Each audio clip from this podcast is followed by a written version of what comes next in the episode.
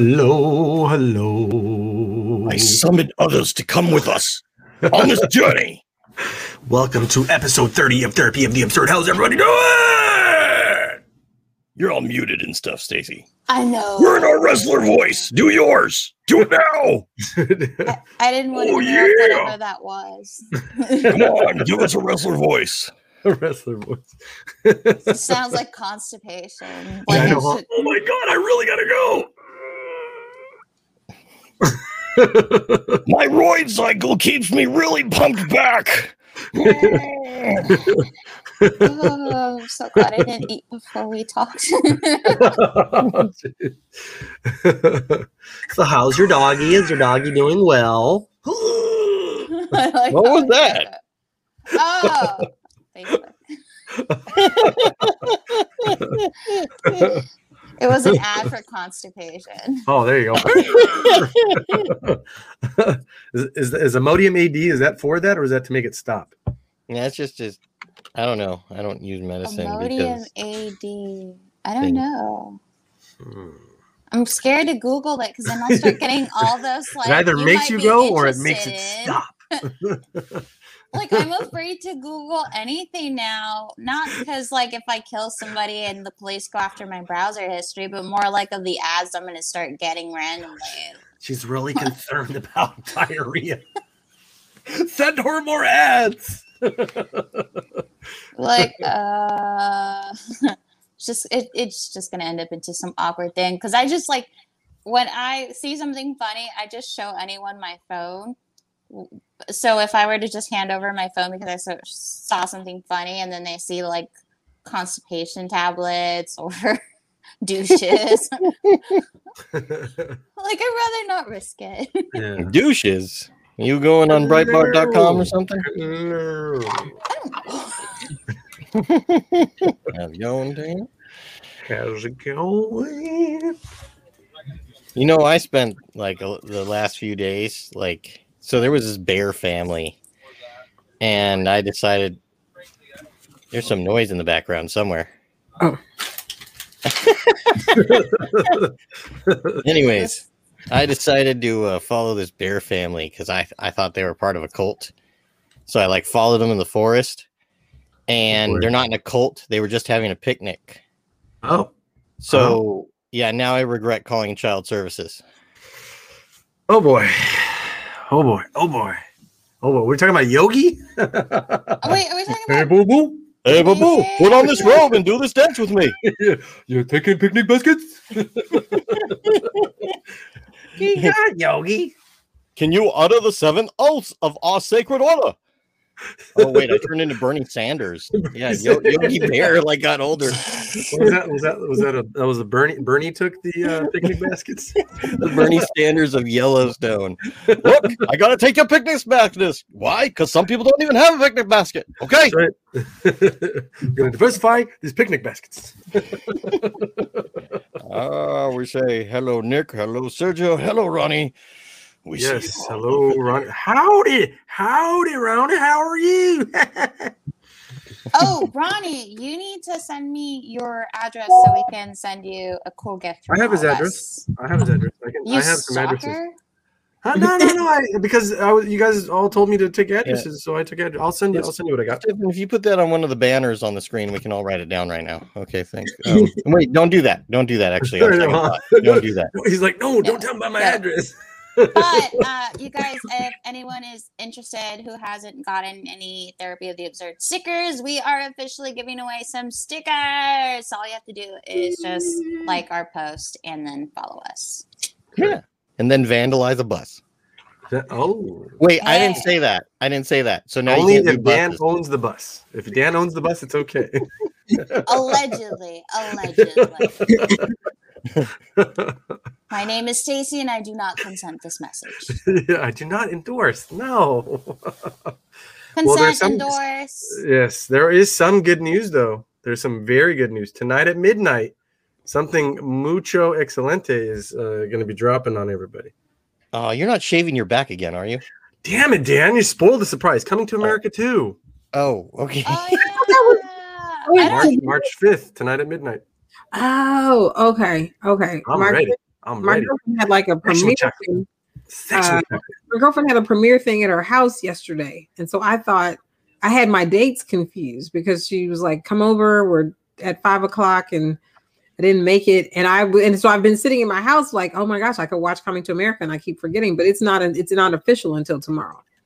Okay, got it. Oh no, I'm yeah, twelve oh one, man. I'm, I'm. Mm. I mean, Or I'm sorry, tonight. guys, Mhm. but at 12 excited. on the dot tonight, I will be putting on Disney Plus and I'm going to be seeing the WandaVision finale. Okay. Coming to America can wait. Like, I'll, I'll wait for the weekend. I, you know what? I saw that snippet with Leslie, um, Leslie Jones, and it kind of like she's great. I loved her acting performance, but I just felt like I'm like, Ronnie. wait, I'm lost. Is this like that he didn't have a like does he have kids with his wife the one that ended the movie with or like i'm so confused now like what the sequel is about The sequel is alleged. Well, at least what I read when it was coming out that he, um, that he made a child while here looking for his wife. Yeah, in the in the part of the movie that did not air you know they he made a child he got somebody pregnant and you know and whatever and then now he come back to find the child and this is and, and hijinks ensue. You know. Oh and then i guess he's like the first to the to the throne right? Because Yes, he's the first exactly. one yes. Oh that's okay. the big deal because he's the heir to the throne. There you guys there there you have a plot point. I didn't even know that. I didn't bother. I was excited when the news came out, Mhm. and I, I guess the pandemic. I, we've been getting getting hit with a lot of content coming out, so I, I just mm-hmm. totally like I didn't even bother reading what what it was about after that. But I was excited. But then I saw that clip over the, the weekend. Like I, my TikTok's been getting hit with the Coming to America two clips, and that's the one where I'm like, okay, I'm gonna wait for the weekend. Like I'm not dying to see it, but I have to watch it right away. You know, as as a as, as a feminist, when it comes to reboot films, yeah, I don't like it when they remake movies with the female characters instead of the male characters. Do you know why? Because give them some like original stories. Come on, don't just give them leftover stories from the past. Let's give some original stories out if you're gonna be cool. oh and my! we brought that up because we're talking about the ghostbusters reboot instead of coming to america now tell me why we brought it no, because they were talking about reboots in general. I mean, Oh, well, right, then right, again, it's a sequel. Yeah, no, that's why. okay, but it's like but it's like uh because i'm sorry for some reason this made me think of the sequel they did of bill and ted's where they decided that oh we're gonna do the same the same story but like we're just gonna do it with their daughters now and these guys are gonna be ancillary characters during Come the for your daughter, movie. Chuck. is that I mean, one that it's like no write a more original story if you're gonna like, I mean, but you know. the, the Ghostbusters movie, that's what they did. They it was all women Ghostbusters as opposed to any men. I think they were set up to fail. I, I think they were set up to fail. The writing wasn't so great on that. Yeah, On the Ghostbusters, I did they not. had Mhm, yeah. I, No, I you're, saw you're good. You don't you don't need to see. I, was, I saw it like it's not good. kept. I was like, oh, I like I was doing other stuff while watching. It was just background noise because honestly, there are some.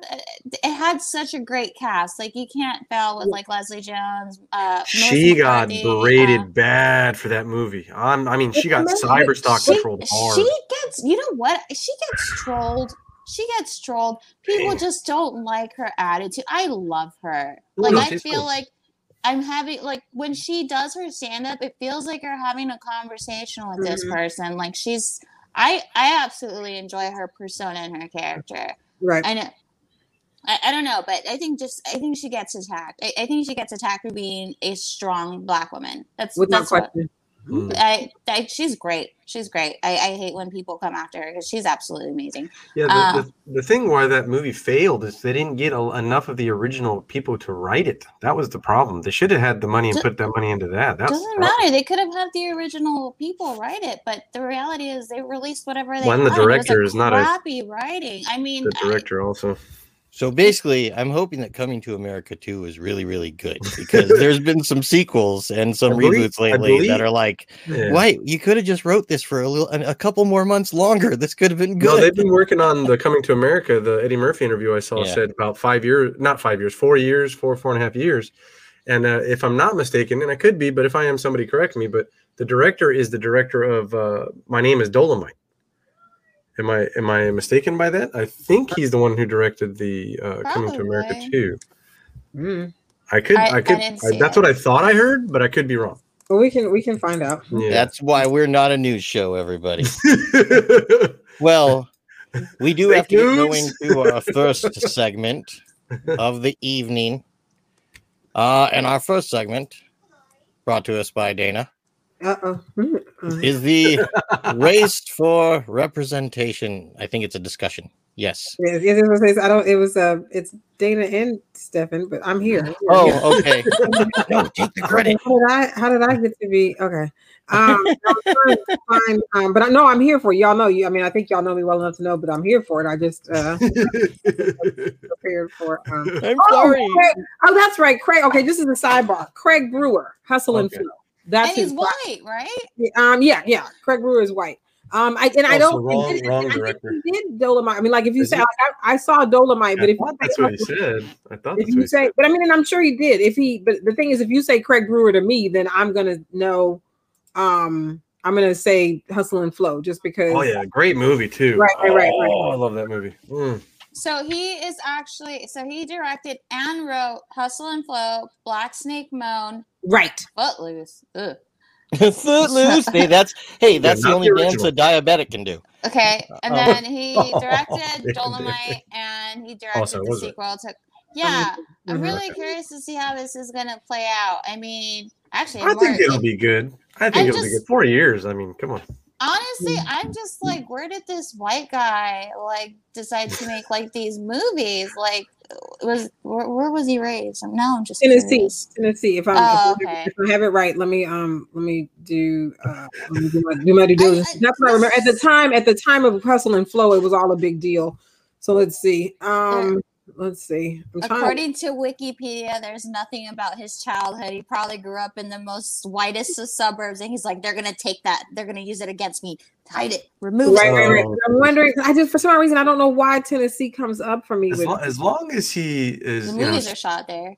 Yeah, as long as he's making the content, speaking from his heart, and working hard with the people who he's putting in the content, you know, I you know. Mean, there's a, there's I a don't certain like Black Snake Moan has That was alright. that- that's all right. That's well, that's great, the thing. It has this representation that I'm like, eh. and then But Hustle Hustle and and Flow, the same thing. Though. Oh, I like the Hustle- hustle. I like hustle. Did- wasn't he a pimp or I, I, it was a long time ago. I haven't I've only it, seen scenes of it Black has Snake these- Moan. it has these That's enough. stereotypical roles that I'm not a fan of. Ah, Which is so why I'm like, I would have gotten it, you know, if it wasn't a white guy. yeah, okay. But- so just as a sidebar, Craig Brewer is from Memphis, Tennessee. Like that's the I, that, that I remember that just because, uh, like to your point earlier, just about when we talk about representations. If nothing else, what I'll do is my due diligence because I'm always trying to find out is I would never. I it, it is a it's a tough conversation for any number of reasons because you know you want authis- authenticity. Color doesn't mean that there will automatically be authenticity, but the thing is, I also have to we have to look at it both ways. As an African American woman who has you know striven to direct, I would feel some kind of way if they wouldn't let me direct Renee Zellweger or you know or Meg Okay, Ryan Don't get mad at me. Don't get mad at me. Here, Uh-oh, I just I uh-oh. just went on his IMDb. Mm. He was born in Virginia, but he was raised in Orange County. it's but the thing. Well, before you say that, the other thing I found was that they Hi, Orange County. They moved listen listen so i saw all of that they moved to vallejo they moved to uh, orange county but his childhood is spent Memphis, Tennessee. Tennessee. that's all i'm Oh, saying Wait a I'm not- minute. Wait, I'm when not- you No, say Orange County, do you mean Well, like just saying, LBC? okay it's, okay i you know I, I don't work i don't do well so on his imdb Yeah, On it his says on his imdb it says spent most of his childhood in memphis tennessee so i don't know and then the other and then but the other thing i read first also talked about when the family moved to vallejo into orange county so for me imdb is a credible source that i do rock with so and because i also knew at the time that that's where he spent his childhood because that's the only reason that he had any Yeah. credibility with me at the time i'm gonna rock out with what i know Oh yeah, Ronnie said Black Snake Moan was good. Samuel Jackson always amazing. Well, yeah, Samuel Jackson is incredible. Again, the you have such a great cast. You know, I the, my only problem, and again, this this is just my opinion. I I feel like these movies are made in such a stereotypical way where they are strong characters, but they're also like okay. Like I, I didn't know they were coming from a white guy, and that's where it blows my mind. Like if I go to IMDb, the mini bio says this guy was raised in Orange County. I'm like, where did you get this interpretation bit? No, I know Eddie Murphy helped work with uh work with him on the script, so it's not gonna uh The other thing know before and also when we talk about uh black snake moan or any of it being stereotypical i think the tough part is one of the things i said to people if you spend enough time yes, it can, Ronnie. if you spend enough time in any of the places that some of these films are shot in like when i saw the film where halle berry got her oscar um that people had a lot of issue with i don't remember the name of the film now so- Monster? Yeah No, no, not monster. Not uh, monster's ball. I think. yeah monsters ball oh great movie. like s- a black first of all let me say so two things black snake moan just wasn't on my list of things to go see i spent enough time i spent enough time in the rural south and i've seen all of those people i've seen the halle berry characters these are not for me because i've lived and witnessed them you know i spent summers in my at my grandparents in small towns where these things take place and those people really do exist Oh, yeah, like, I don't need to see that. I lived I lived they with are that. they are they are character types and archetypes that may not be widely known but they are in fact not necessarily stereotypes what happens is when you the, the what what becomes tragic in the and when we talk about the race representations is somehow people will see one man on a screen and assume that it's supposed to be speaking for large groups and so that's my issue sam jackson's character in black snake moan is not necessarily a stereotype but it does represent one slice of life in one Mhm. part of the country going on at a particular time and that's all it does because if we're watching bridgerton or if we're watching you know bridget jones's diary and we assume all white girls are like bridget jones or if they're all hookers with a heart of gold like um like our girls um Julia Roberts, pretty Today. woman. pretty woman then that's a oh, I thought a- you were going to say Betty Boop. no that then that's a you know that's a broad swath but i don't but i don't ever look at i don't ever look at pretty woman and assume that all white female hookers are like her. Do you know what i'm saying? Like that's not my assumption because i can't look at sam jackson as one man in rural america with this very interesting situation going on and assume then that all black men in rural america that age are that because i know that that's not true. And and that's I you know there are some things obviously when you get into like sambos and certain things that yeah we we can agree on certain stereotypes but that Craig Brewer you know at best at least a southerner you know at some point in his life you know did it and uh hustle and flow I thought was well done not necessarily my favorite favorite but I thought it was well done I thought that the performances were great Terrence and a lot of, yeah, a lot of things are based on relationship. These are people that I've, you know, broke bread with, spent time with, hung out with, or whatever. And then you see them put on these great performances and then get the praise for the work. But again, I'm not looking at Terrence Howard assuming that there's a whole group of black men in Tennessee who may in fact be pimps that are like that. That's one person whose life he chose to write a story about. And I, you know, that- that's kind of like the trouble. I think I don't want to see stereotypes either, but I think we also have to be careful in assuming something is a stereotype just because we're not acquainted with that slice Well, of life. What I what I my problem is is these these roles, these storylines were written by a white man this is just an did- interpretation. do we and know problem 100% have- he wrote it all by himself? well, he's the one that has the credit behind it. But my thing is Led Zeppelin. I'm sorry, everybody.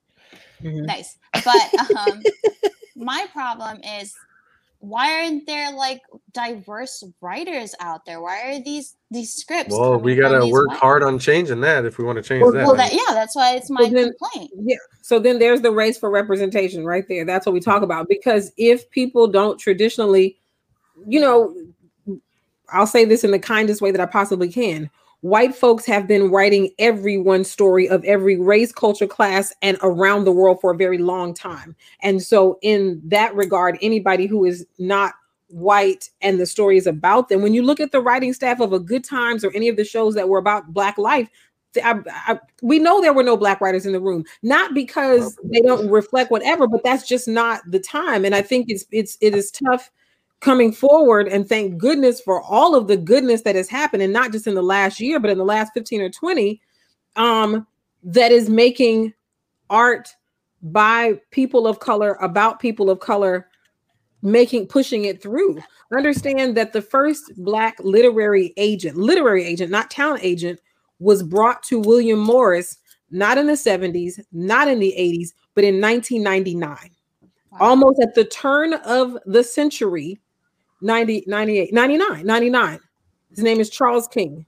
Charles king was the first african american lit agent. I'm not Mm. saying that other literary agents and those dan and anybody else not just you dan that may not know those are the people who represent the screenwriters and the directors not the talent.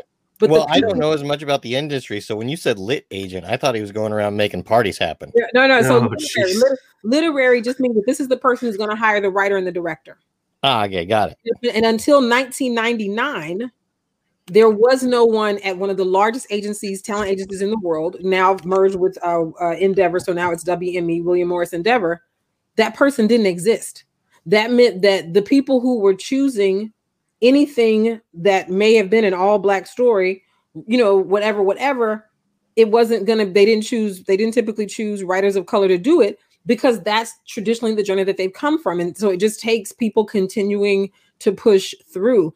Caa um creative artist agency hired their first black talent agent in like 2000 my son wasn't born yet so it might have been 2000 2001 so up until now other than things that were indie the people who are the power players to to build you know to build above the line writer director talent and below the line all that these are not people of color and what we know is whether you you know we had a big talk about whether it's racism or myopia or whatever you want to call it Yeah. people believe in proximity.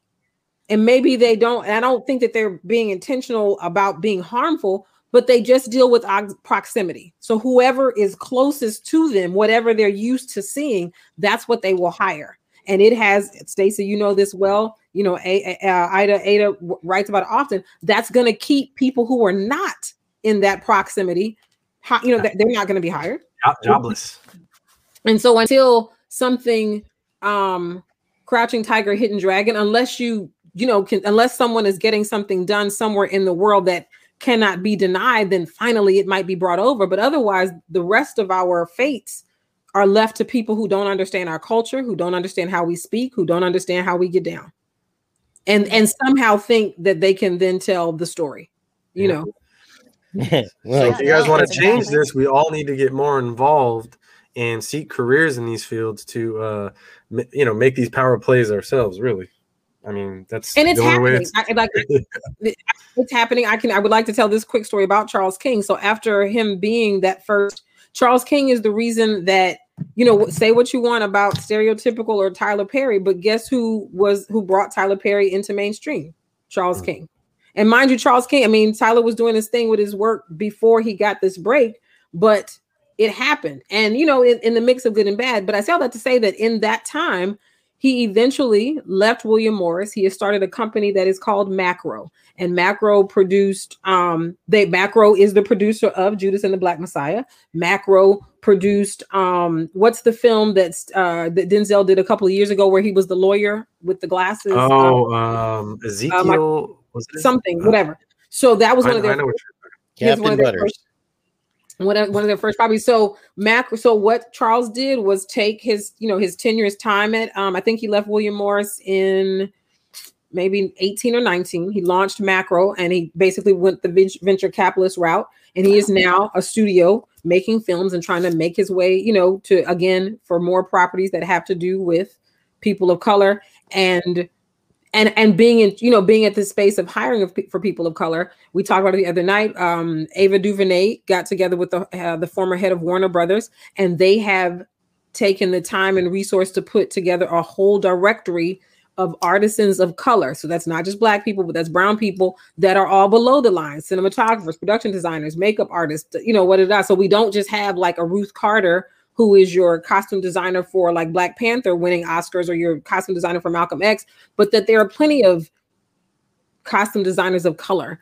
makeup artists of color, you know, all these people of color, again, all colors. But it took the intentional, to your point, Stefan, the intentional uh, efforts of people to say, we understand that there's a, a large group of people being overlooked. We also understand that not just that they're being overlooked, but that also then impacts the art that is being churned out because you only have certain eyes looking at it, approving it, and creating it. So we're going to create a list. And then what two or three years ago, the include the inclusivity rider happened. So now you have everyone saying that we're not going forward unless we have women and people of color, you know, at parity. There's got to be Yeah.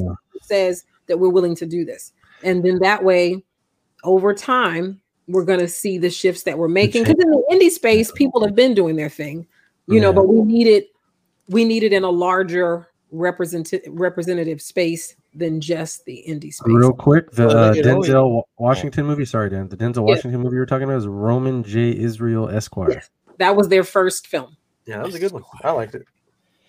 Yeah, it- it, it is interesting how um, society actually moves f- further progressive faster than sources of power, and that's generally what pushes them eventually over, right? Like if you look at, you know, and not as important, but you look at um, like marijuana legislation, it it Oh, was yeah. till the ma- the majority pushed socially that until now it's like a lot of places are legalizing it and the thing is is one thing like i know that there's there's a problem with what happened in award shows recently Mhm. with representation but one thing Mhm. that's really good is if you look at all these streaming services if you look at all the avenues we have today they're the ones actually bringing representation to things. Oh yeah, more so than Um, the so you Oh, so you have all you do have more choices now. Now they're on demand too so watch them whenever you want and that's one good thing.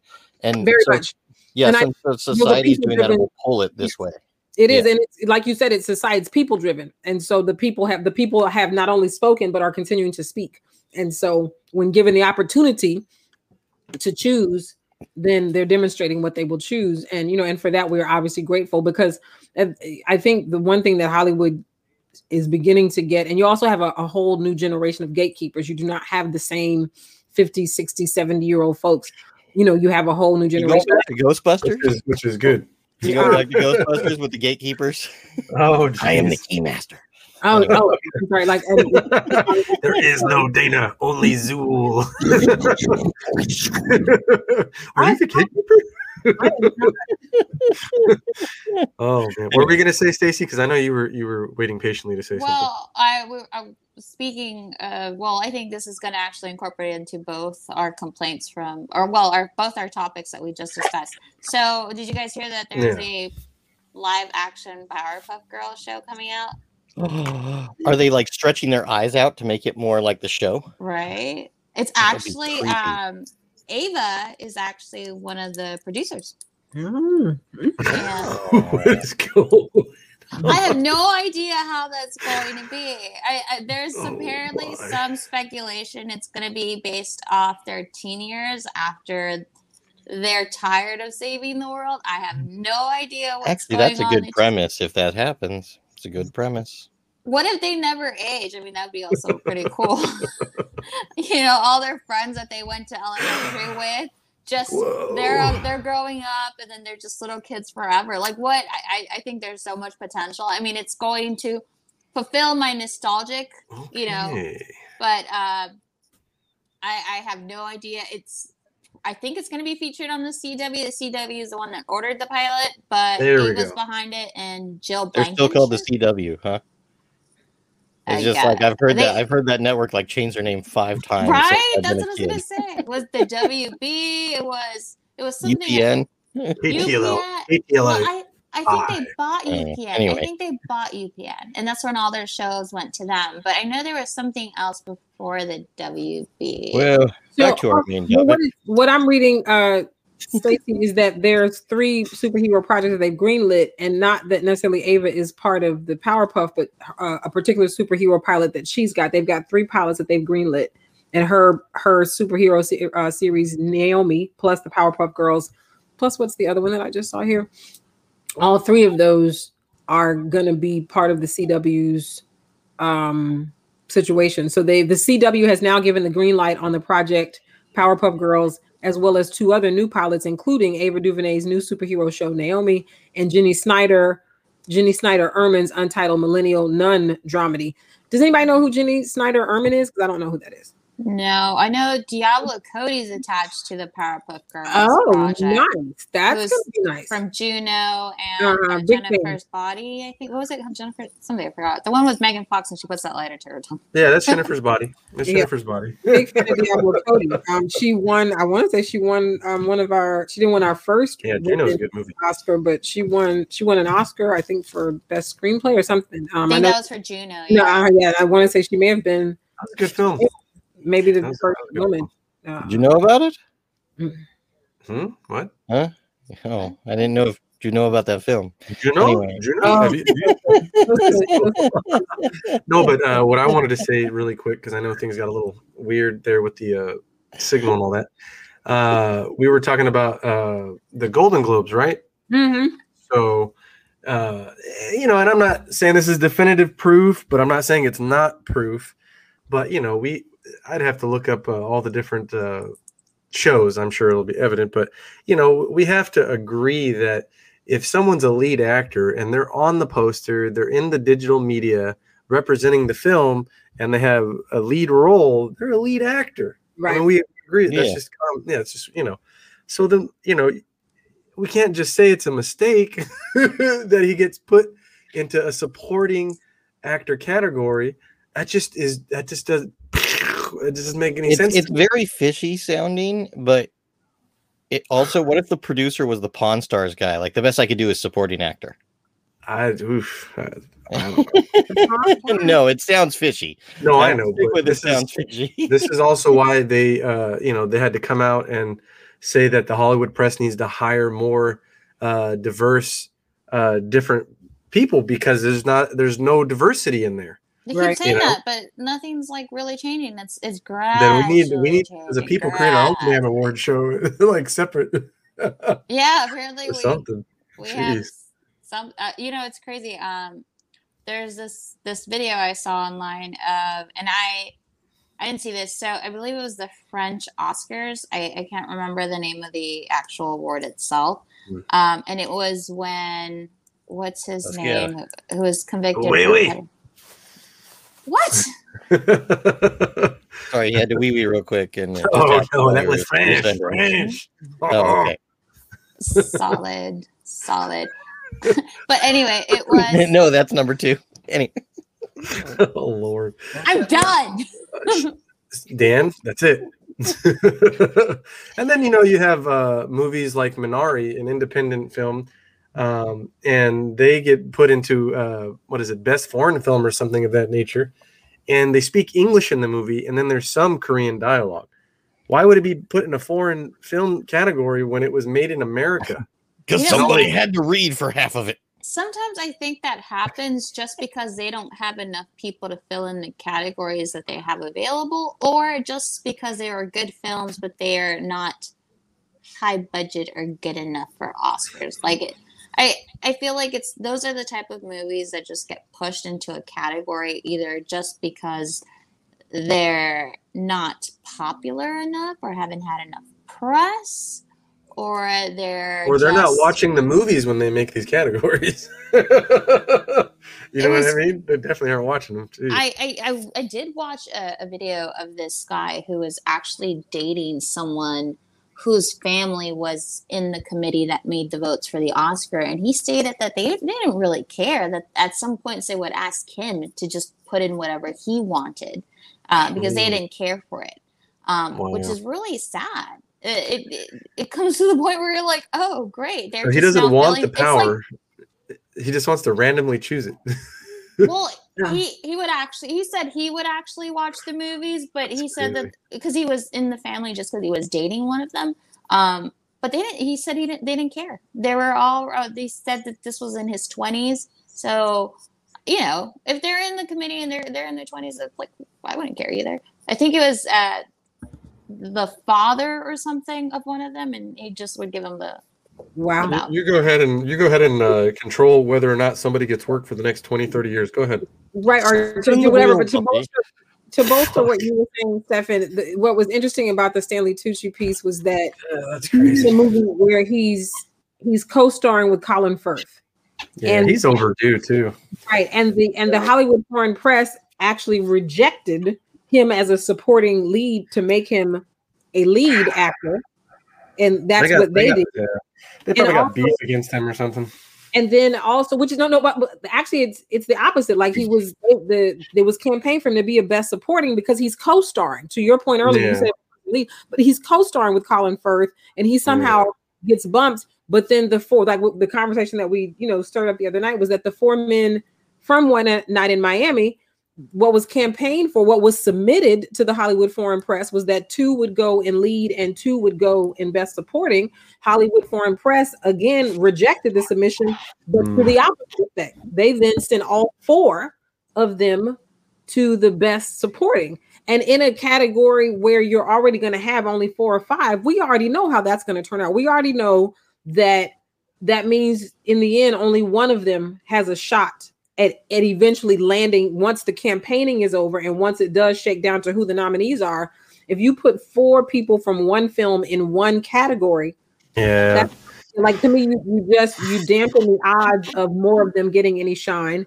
And with Stanley Tucci, I'm like I'm, I I just find it interesting that if he's co-starring with Colin Firth, what was wrong? What why would they reject a submission for best supporting, and then bump him to best lead, and now you bump, you know, like that's that's why I think it's fishy.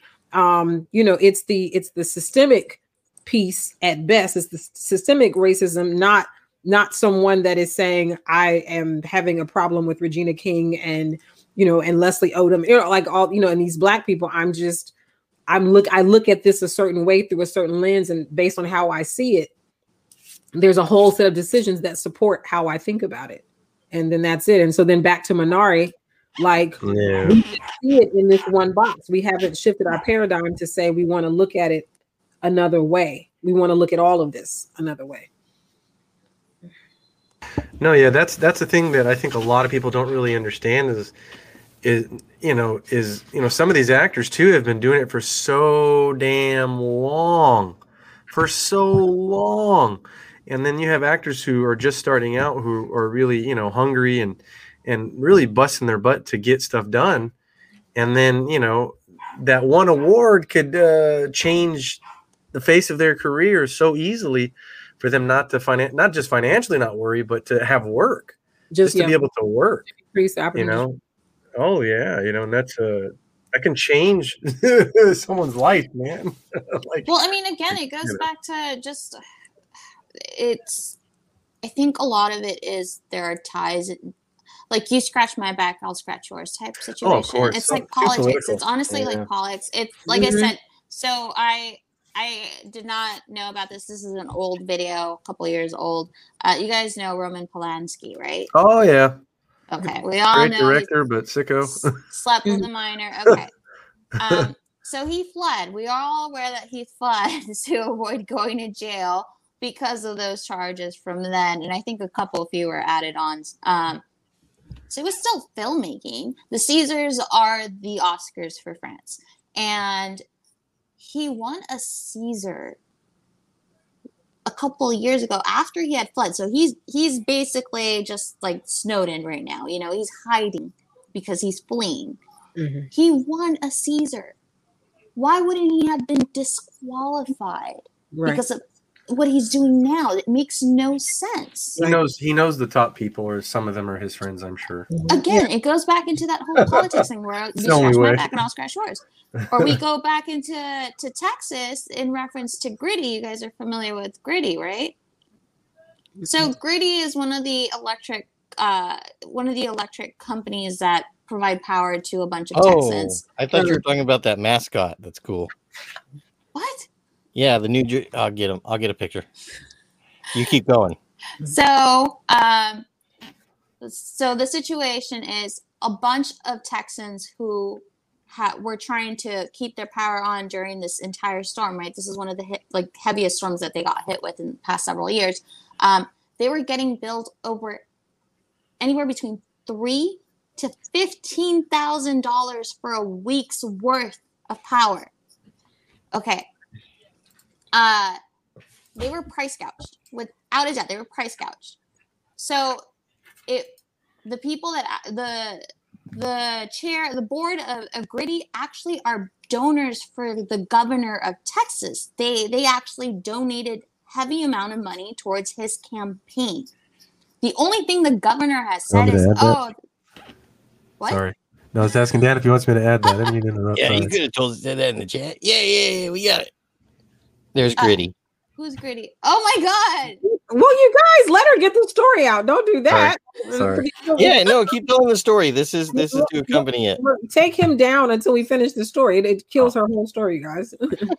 I don't think I can top that. But um, right. so he, the governor of Texas said, "Oh, that was a really bad thing. Well, we'll look into something that we can do." So what Griddy did is they only offered payment plans. They only offered their residents payment plans for five months. If they don't pay within the any of the installments within the five month payment plan, they're to have their power shut off. That's the only thing they were willing to compromise from the last thing that I read, uh, which was about a week ago, because it was just pissing me off.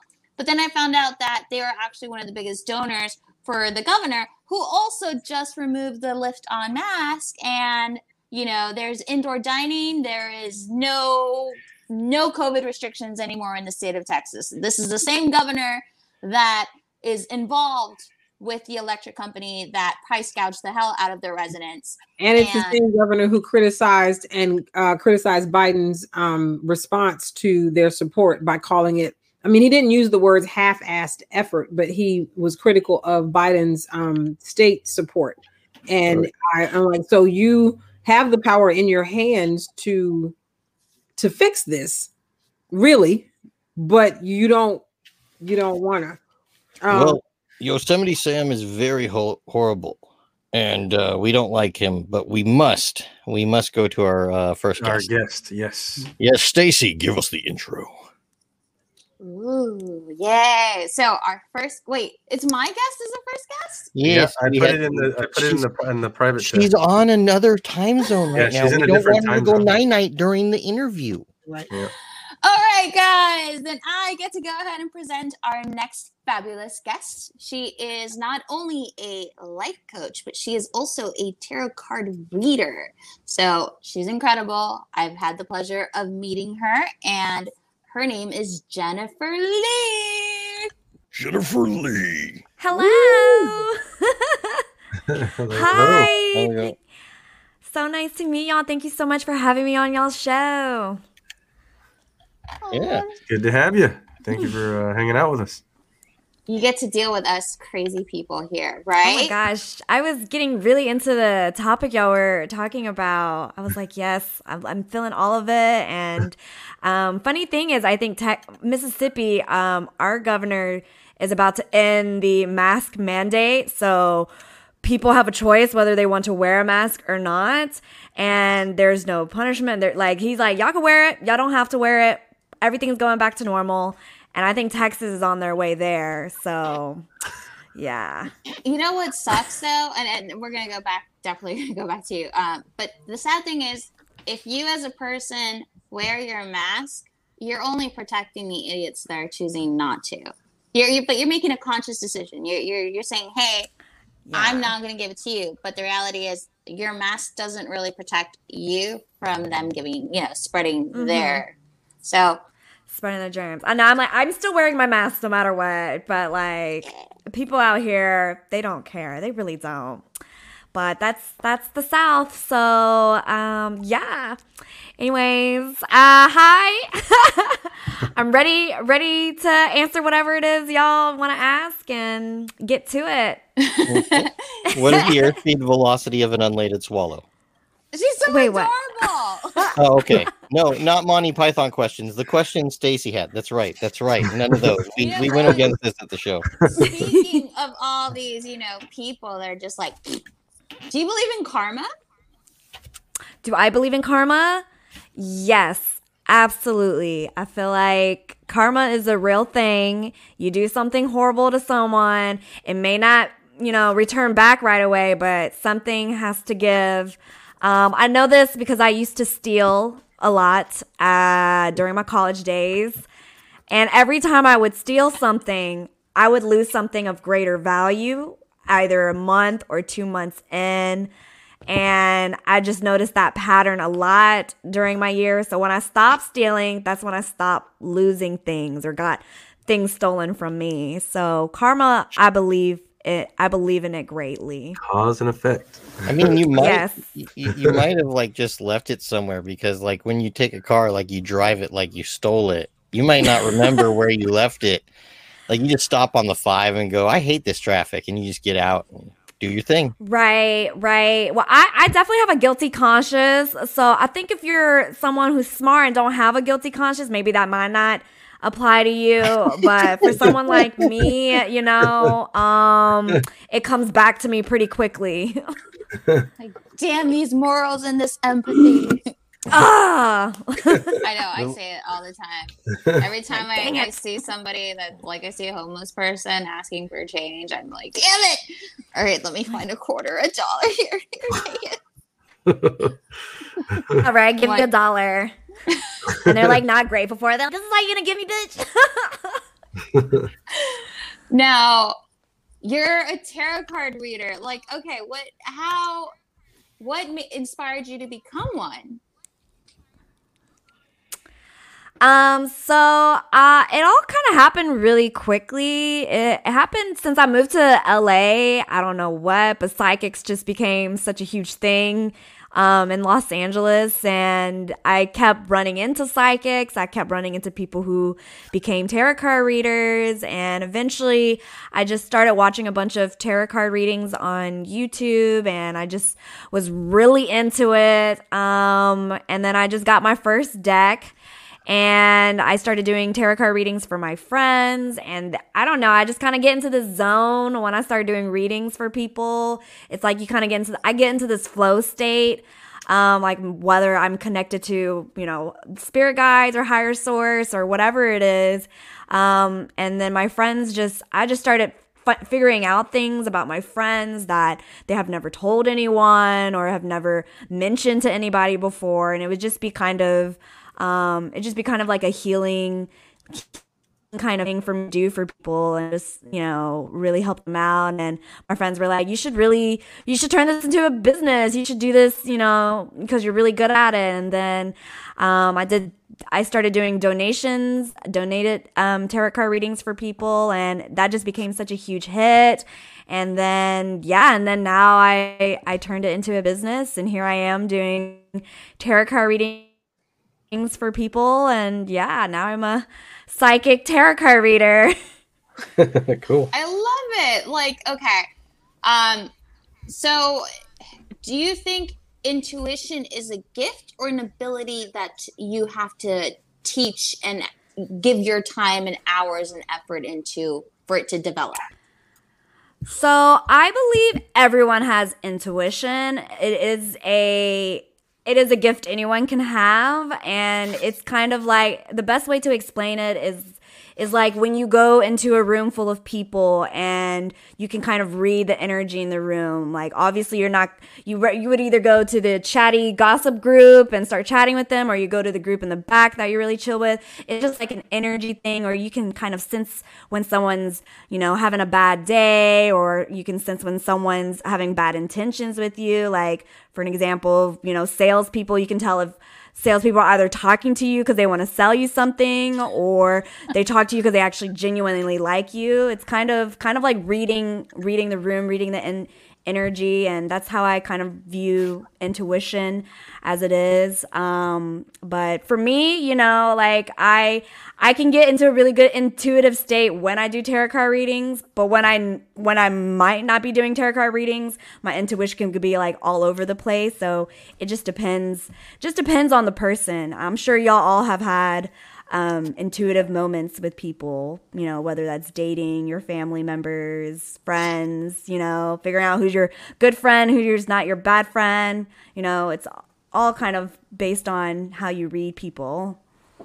I like that. I like that. Now, if anybody in the audience has questions, please feel free to shoot them in the box. You know, any questions you have about tarot I got card one. What you got? What does it mean when you're getting your tarot cards read and the card you get is the one with the instructions on it? What do you mean?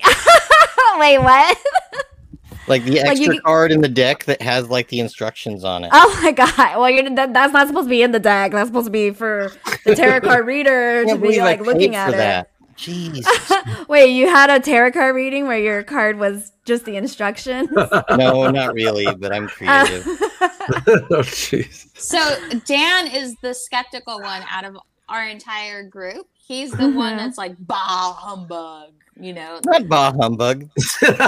we, we talked about how that's a horrible, horrible phrase back in its time. right. Was I here Um, for that conversation? Anyway, What makes you skeptical about about tarot cards or psychics in general? oh no, I'm just uh, I, I, it has not been demonstrated to me personally. That's fine. wait, wait, no, this isn't going to turn on me right now. Hey, oh my god. so Dan, that's- Get you a card reading. That's gonna be your your belated Christmas present. I mean, honestly, I've actually gotten a lot of people who, you know, um, you know, the first question they would ask me is, "Are you scamming people?" like, I would be like, um, "You can you can tell who who is scamming you um, based off of You have to explain to them it's not like a lie detector. Like you're not going to just I know, tell, right? Like, like it's uh, not like you're summoned to tell the truth right now. right um no i've actually been to ter- i've actually had readings done from scammers before so i can actually there you can tell a difference. And how you can tell a difference is um let's say you know those those shops where you see tarot card readers and they like tell you your future whatever you go in the shop they have like a crystal ball and they start telling you all these generic kind of answer like oh you're gonna get married to a handsome man and have two children and live in a big city and you're gonna get the the career that you've always wanted. And it kind of just a, a scammer is kind of someone who tells you things that you want to hear you know they they want they want you to believe in those things. So if it starts to sound too good to be true that's when you kind of know that they are kind of tricking you. Um me personally i tell you things that you need to hear. So i've had clients who ask me about love readings and they ask like is this guy gonna come back into my life or not? And i will tell you no he's not coming back into your life. Like No, straight up i'm like um i think you need to move on from this connection and try to work on yourself. But you know some tarot card reader be like oh i sense i sense a guy coming back into your life your ex somebody who really misses you. And then they'll they'll probably say something like but something's blocking you from having this connection something this negative energy this you know crazy demonic spirit is blocking you from the abundance that's coming into your life. And for $3000 i can get rid of this rid of this demonic energy and Rid help the you get the love that you want. And that's when you know it's a scam. You know, that's when you know. Uh, I've had a reading like that where this lady was like, somebody does not want you happy. They put a curse on you. But for $3,000, you come back to me, honey. I will take care of that for you. You know, I actually there's one type of tarot card reading I can tell is a scam when I see it right away. You know those guys with the three cards they move around on the table Three on the card street? Monty. That's not tarot. That's, are you talking about the cup where they put like a ball in the cup and they make you. No, he's talking about three you? card Monty. Find the card. It's basically the same thing. Find the. Okay. Yeah. No. um, most tarot card readers don't do tricks. We don't do we don't do magic tricks or Oh, anything man, like that that. guy took my money twice for that and told me I was going to be fine. well, you deserved it then. now, Jen, what do you think are miscon- what are common misconceptions towards tarot card readers? Um, so a common misconception I've noticed is that people assume you're gonna find the answers and everything in the cards. You know, it's kind of like they expect their whole future to be told right there and then for the, then for you. But every tarot card reader is very different too. Um, so my tarot card reading may be very different from someone else. I always tell people before I do a reading that I am not a fortune teller. I can't tell you what's going to happen in your future. I can't tell you if you're going to win the lottery or who you're going to end up marrying. I can't tell you those things because I don't know your future. I'm not I'm not sure what you're going to do, so I can't tell you that. Um, and so a lot of people just assume that, you know, oh, oh, like she's going to tell me about my future. I'm not going to like something. And a lot of people also think that there's always something negative in tarot card readings. Like they always, when they see like the death card or the devil card, that that is a bad, um, uh, misconception like there's something bad that's going to happen to them but in reality tarot cards are not you know meant to tell you any kind of negative events or bad luck events that's going to happen. They're meant to tell you things that you need to hear in this moment that can help you tell you things that, you know, maybe maybe some people will have never told you before like you need to work on, you know, maybe your codependency issues or maybe you need to work on your insecurities and gain self-confidence in yourself so you can have that love that you want. Um, so a lot of the times this is more like a, a guidebook than mm. a uh, a future telling thing. So, wow, now, if you get the that. devil, does it just mean you're extremely metal? No, oh, if you get the devil card, it just means there's some bad addictions that you may need to get rid of. So, you know, it's different for everyone. So, just because may, if the devil card goes out for Stacy, it may be different from the devil card from Stefan or Dan. Like, it just depends on what what question ask, what energy you're giving me. Like the devil card could be a good thing for some people, and it could be a bad thing for some people. Um, in reverse, yeah, it's actually a good like, thing. It means like you're open to letting go, letting go of those addictions and changes and things things of that nature. So it just all depends. Wow, I and really for me, it means I'm metal. Oh my lord! What did we want to? Did we want to do a tarot uh, reading? Let's do it. Would y'all like to do a tarot card reading? Yes. Okay, I could do one for each of y'all if you want. I could pull out three cards. Um, so who who would like to go first? Do Dan. Do Dan. Just, just Dan. Okay. So pull out the devil Dan. right away because I'm metal. Let's go. Dan, I'm gonna I'm gonna have you close your eyes, okay, and just do a little deep oh, breathing oh, here, just so I can kind of read your energy. Um, so Dan, I just want you to take three big deep breaths in and out. Can you do that for me? And I just want you to ask me any question that comes to your mind first. Okay? Tell me, ask me any questions that comes to your mind first. Serious ones, Dan.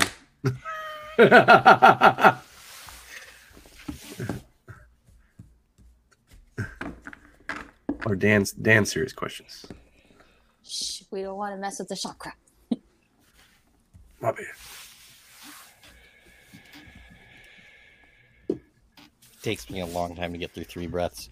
You know, vocal training. Um, uh, so let's see. Um, should I make another album? A music album? Yeah.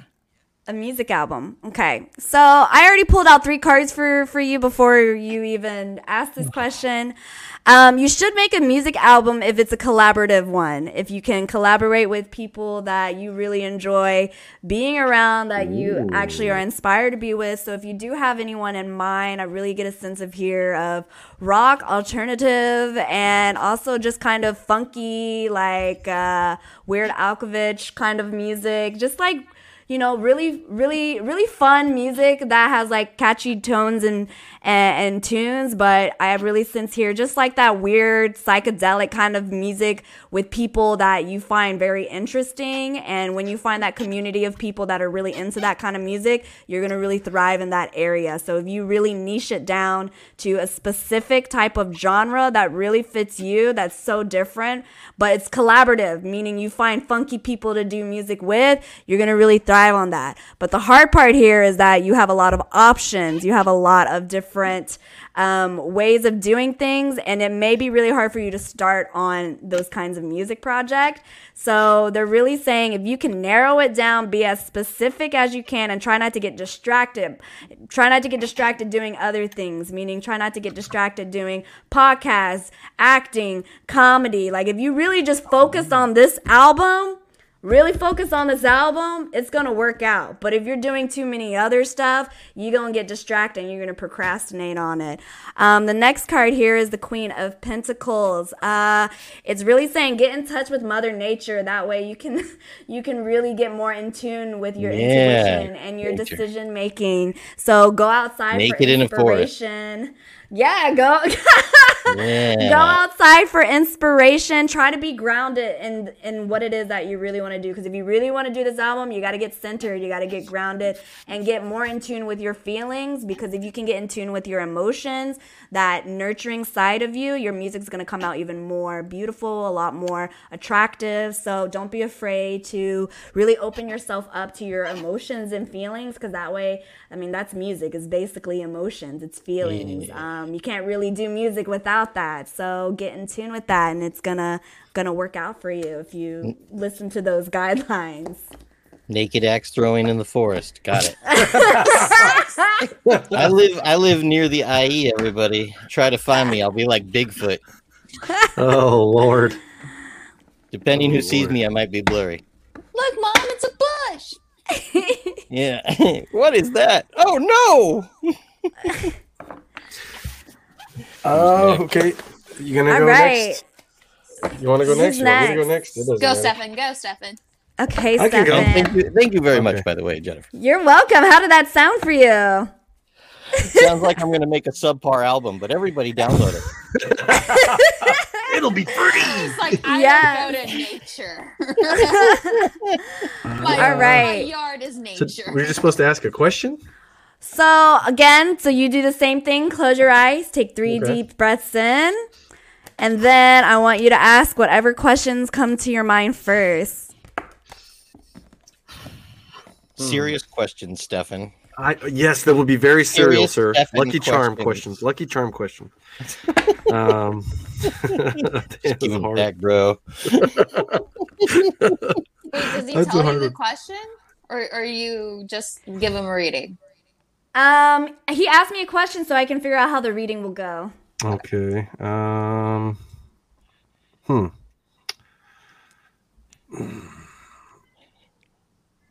Dang, it's hard, man. I don't know how to phrase the question. Should you run the shower for two more minutes long? no. Um. How's your is- love life? No, no, we don't have to go there. That no.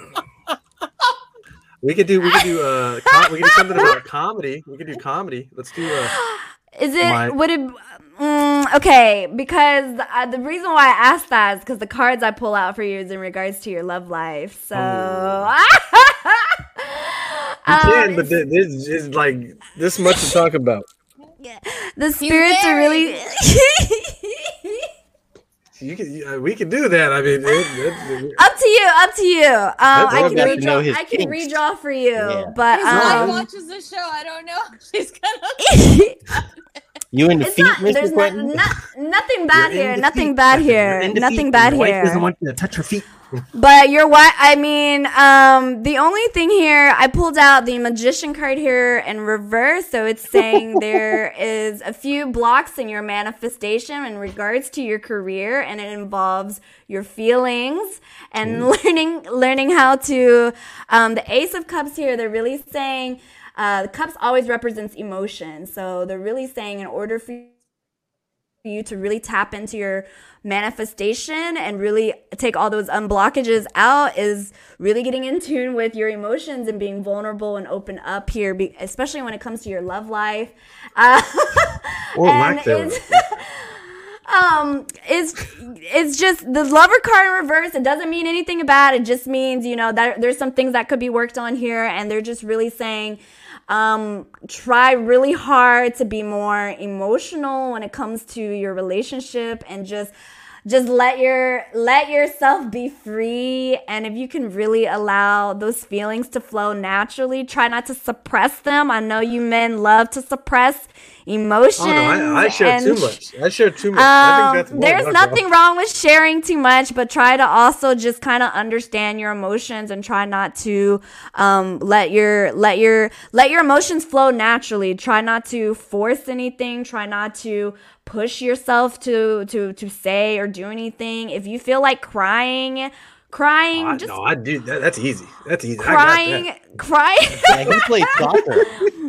But also, don't let your emotions take control over you. Don't let them take control over you either. Um, just it's just really saying, in in order for you to manifest the things that you want, especially when it comes to love, like don't don't take anything personally and try to try to be the master of your emotions. That's that's the best way to explain it. Be the master of your emotion knows know when to turn it off and to when to turn it on switch it off switch it on and don't be afraid to um, be vulnerable but be vulnerable in a way that's authentic and true to who you are and try to avoid try to avoid uh, emotional manipulation uh, try to avoid and maybe sometimes i do this too sometimes where if i don't get what i want I will use the use the uh, phrase like I do this and do that for you. Why don't you do this for me? Kind of thing. So that's that's like a form of it. So if you catch yourself doing that, like you know, bringing things up from the past or just bringing things Oh, up no, in no. general, um, No, when Just- you've been married for 13 years, that you you yeah, you, a lot of times it's best just to be quiet.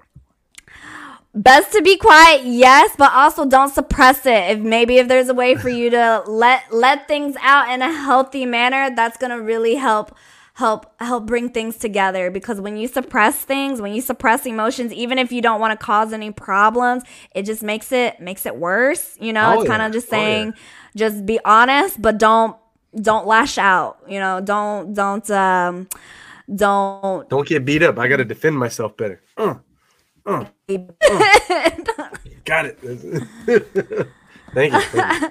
don't even have to defend just just just be honest be honest without um be honest without being um taking it personally you know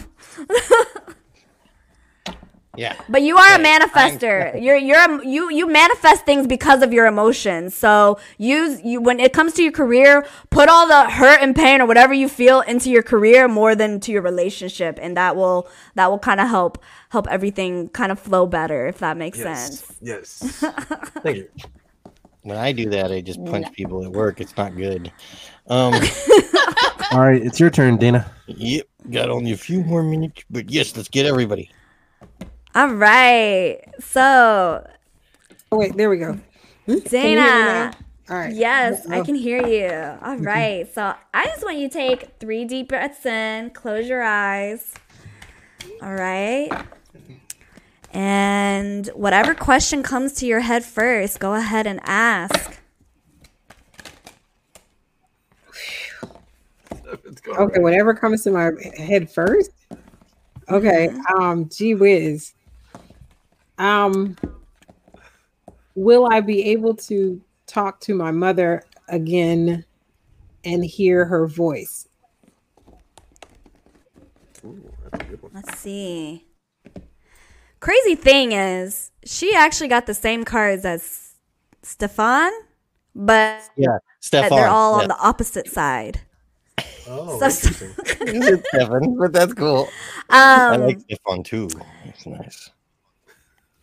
Your mother really really loves you. She really really cares about you and loves you in a very very very deep way. Um the magician here is they're really saying you're in control of you're in control of the situation. You're in control of how you want to react. And yes like the, the the relationship you have with your mom you definitely you you will start hearing things. You will start seeing signs you will start to to feel follow your intuition. Follow your heart. Follow those feelings because don't ignore it don't ignore it. Don't ignore it. If she's trying to reach out to you try not to ignore it. If you if you start to see coincidence don't see it as coincidence. See it as a sign that she is trying to reach out to you.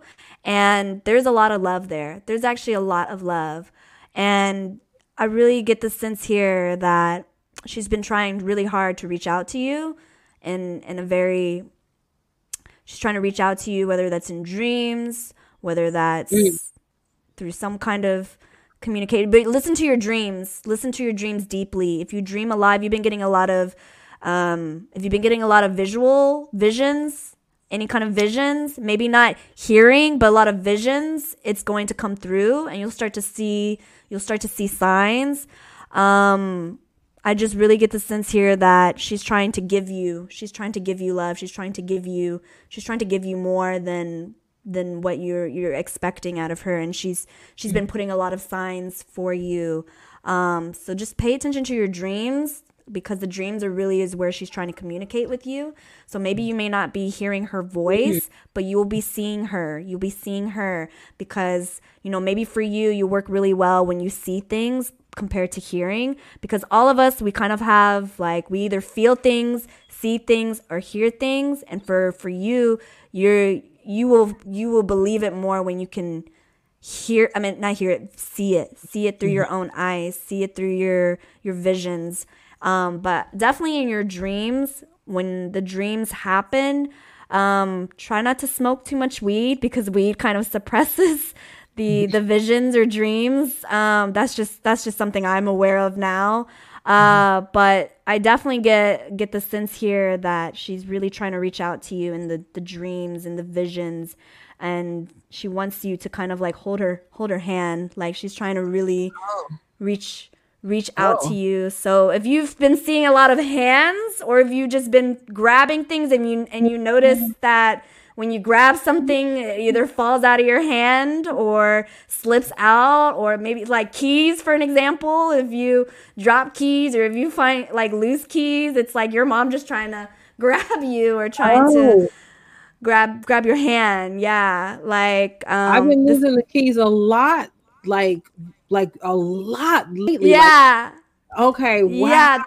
Okay. that's that's this card here that's the hands. It's like she's trying to grab your grab your attention grab your attention. So if you've been grabbing things a lot lately that's her that's her reaching out to you. So um yeah keys keys keys and dreams. Oh, I thought you were gonna say keys, keys, keys, keys on Van Nuys, and I got excited. and yeah, I was just gonna say that too, dude. now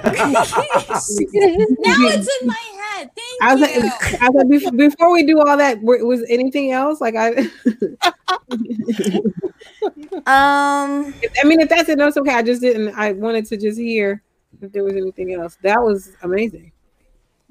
Yeah, keys and let me see. Keys. Food. Wants you to pay attention to your diet. she wants you to be aware of your snacking and um if you notice like maybe Dana, maybe Dana, she she just says uh, every time you snack, she wants you to think of her, but she also wants you to slow down, slow down so you can you can feel her, hear her. Um, you know, kind of if you're if like you're having lunch, pretend that you're having lunch with her, and that's uh, that's a good time to kind of feel her. Um, well, I could be less yeah. skeptical now. No, like, every, like everybody knows that I That have. creepy. I, have had a snacking thing that has become. I'm not going to say unmanageable, but I'm concerned about myself and, and how much snacking.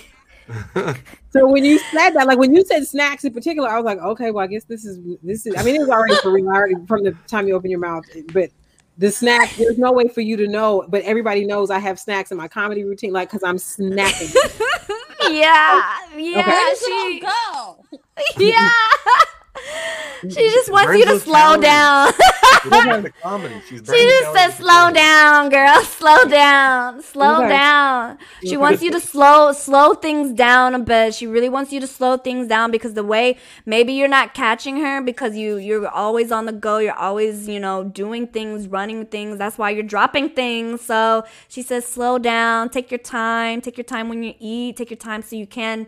Read the signs so you can hear her voice or see her when she's there so um yeah she just to slow down and try not to snack too much she's just like she's always snacking um, busted.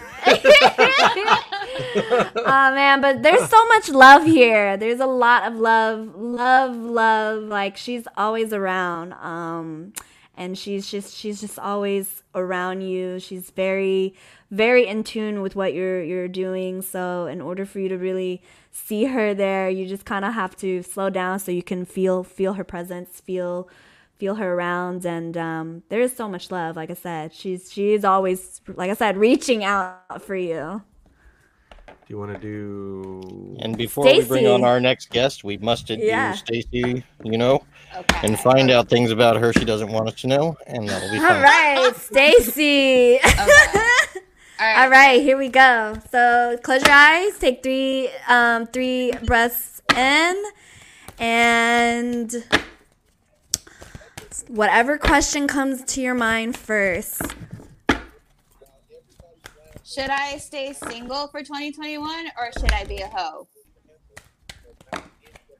Okay let's Sounds see like a double question. yeah, that sounds like wait, your your bar of extremes is interesting. Um, All right. So five cards Single or actually hoe? pulled out from you. Um so let's see here. Hmm. Do not be a hoe. um it's actually a good time for you to be alone. And they're saying it's because you've been treated because you have been treated so unfairly in the past, they're saying there's still a lot of things that needs to be worked on eternally and also um just kind of trying to try to figure out where your energy is going towards because they're saying it's time for you to let go of a lot of old patterns, old habits, just the way you see yourself and how you see dating experience in general, the way you feel that men in general are just very difficult, how they treated you unfairly, and it's just kind of left you feeling not resentful, but just like uh, you know, just you just just just have I lost her. um, a lot of energy that you put out out there, and they're just. Oh, sorry. Can you hear me? Can you hear me? Are we good? Are we back? now we are. We're back. We lost about back? two Okay. seconds. Okay, great. Um, um, but yeah, uh, the justice card came out, and it's just they they want you to find a good balance in your life right now before you put yourself back out there. And what I mean by good balance is really um, try not to put all your eggs in one basket. If you are going to date or, um, you know, open yourself up, make sure that you have enough energy to do it. Make sure you aren't putting all your energy into one guy or one particular person. Or if you feel like, you know, there's somebody out there you keep going back to, they're really saying, don't put all your energy into this person. Try to. Try to cut yourself off. Be a hoe then. Don't be a hoe though. They're saying don't be a hoe. Be by yourself. Be the hermit card came out here. The hermit card is all about being alone and learning to be happy being by yourself and try to um, try to let go of the self-limiting thoughts. Try to not block your breakthroughs, not block your your ideal of uh, what a relationship should be like because there's actually a lot of pros prosperity in your future. There's actually a lot of people that want you that actually want to be with you that really really want to be with you. Like for an example the universe is really they really have a lot of people for you to date. However they say you're not really quite ready for it yet because you need to let go of this certain person that you have in mind or whoever it is that you're hung up on and you need to let them go first. Be alone and then when you feel like you have a good balance in your life, when you feel that you're not letting those thoughts about this certain person or letting thoughts of any kind of past energy, and once you're able to let all of that go, then all of the prosper. Then you can kind of be a hoe and start dating and enjoy enjoy dating instead of um instead of dating to get rid of that one person that's on your mind. Like usually you I don't know. I just really get the sense here that there's somebody on your mind that you have you're trying to let go, but it's really it's been really difficult for you to and you know, maybe for you you you want to date around so you can forget about this person, but they're really saying you need to forget about this person first, be by yourself, and then you can be a hoe and enjoy enjoy being single. So, um be alone first, be alone first, and then when you feel really happy being alone and being single, then you're open to, you know, dating and trying and being in more intimate relationships, being in um, better relationships than the ones that you you keep you keep attracting. So um, for you, it's important that you you you know what you want you know what you you really value in yourself and what you value in life. And once you are happy where you're at being single and just living life and enjoying it that's when all the men are gonna like you know that's when the universe is like here's 10, 10 guys i have for you and you can pick whoever you want. But by that time you're gonna be like "Hmm, i don't know yet. I'm just gonna have fun. So um yeah but i just sense here get rid of that one guy that's on your mind first You And- gotta drop that familiar dick, Stacy. Look, okay, this is the problem I've been having, okay? Like, I am self conscious, and I think that there's a certain number.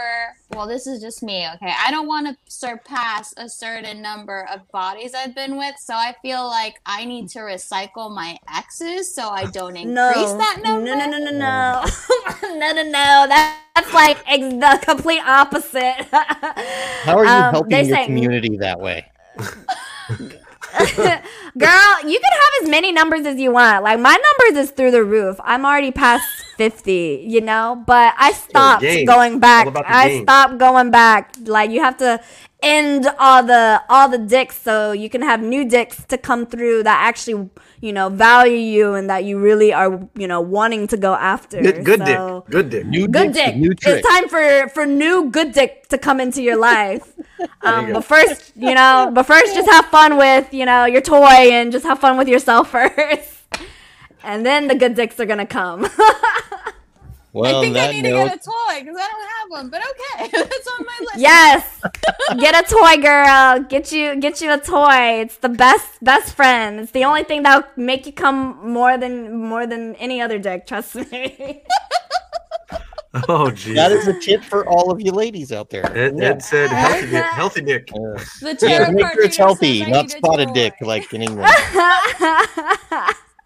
But it's it's been great. But we do have to get to our next guest. But everybody, Yes. there is Jennifer Lee's Instagram right there. If you need to get in touch with her, find out about the tarot card reading, also find out about all the other things going on. Anything coming up, Jennifer? Uh, no, I also do coaching too. You could actually schedule a free coaching session with me. I am, uh, I uh, work with the subconscious mind and reprogramming the subconscious mind. So, Stacy, if you have dating patterns you want to get rid of, I actually help people get rid of those patterns and do hypnotherapy.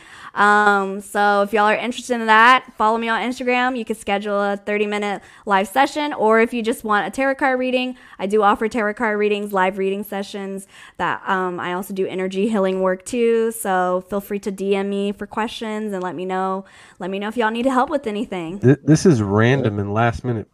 I don't know how everybody else would feel about this, but I think it'd be awesome. Is there any way we could do Ronnie? You could do Well, Ronnie. well, tarot we for do Ronnie? have Ronnie Pascal. Yes, Yeah. I can do Ronnie. I can do Ronnie if Ronnie All wants to come on. Yes, Yeah. yes, I think that would be awesome. So we're gonna bring on Ronnie. Ronnie is a uh, a Brooklyn-based comedian who likes tweeting a lot. Yeah. All right, here's and- Ronnie Pascal. Ronnie. Thank you. I need to work on my intro. Who likes tweeting a lot? How you guys Ronnie doing? looks like he's in like a, a storage room or a, I feel like it. a- I'm in a guest bedroom at a friend's house. Ooh, it's all good. the guest bedroom, or the, as they call it, the place of no return. You better watch for locks. I do. I uh, I've been like. All right, stuffing things in Ronnie, are you ready to get a reading done before we? Bef- Yeah. Yeah. we just so- found out the universe doesn't care about slut shaming, so that's good. that makes that means the universe has become progressive and better. So I like it. let's find out about your universe. Great. I'm into it. okay, Ronnie, I just want you to close your eyes. Okay, take three deep breaths in, and then just ask me a question, whatever question comes to your mind first. Um, what's my year going to be like? Ooh. Okay. Ooh. All right. So, um, let's see here. You got. I had five cards for you, so I'm gonna try to try to try to say everything I can because that's a lot to talk about. Um, but starting off. Uh, it's gonna start off kind of rocky only because there's still a lot of things you're trying to figure out at this moment career, love, family, um, lifestyle, even where you wanting to live. You have a lot of things you're trying to sort through in your mind, and you're really just like, you're kind of going with the flow, but the spirits are really saying you need to start making some plans and start narrowing down what exactly that you want to do in each area of your life.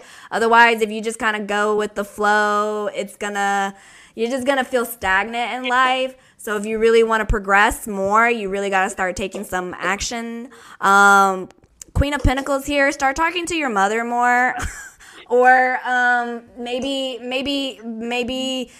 I don't know. I really get a sense here. Do you live with your family right now? You live with your mom, I or don't. My mom's passed away, so Oh, okay. So maybe that's her spirit coming in. Maybe talk have do you do you do you have do you communicate with your mom in any kind of way or do you try to remember her in any kind of way or um Yeah, you'll get a lot of I Okay. Yeah, I really get a sense here that she's trying to reach out to you and a lot of the answers that you're seeking, she's trying to help you.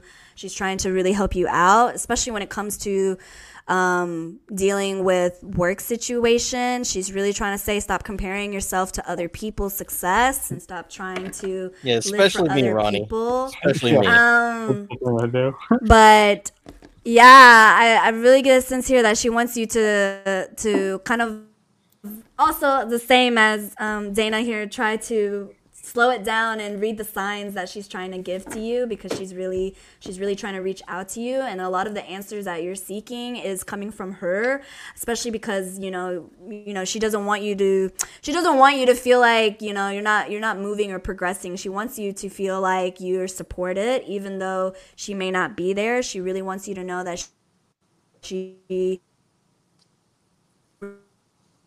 will support it in a, a lot of different ways, um, especially at home because maybe home is, like I said, home is not, um, you know, it, she's really saying you're gonna feel the most at home with her, with her there. So try to try to make your home really welcoming for her and for you. Um, and you know, she really wants you to know that there's a lot of opportunities for you and that you're doing so well and that you're you know you're on your way there and to like not not stop um, a lot of cancer energy here so there's a lot of good fortune coming from you but there's just so much lot of nurturing. I get a lot of nurturing energy here.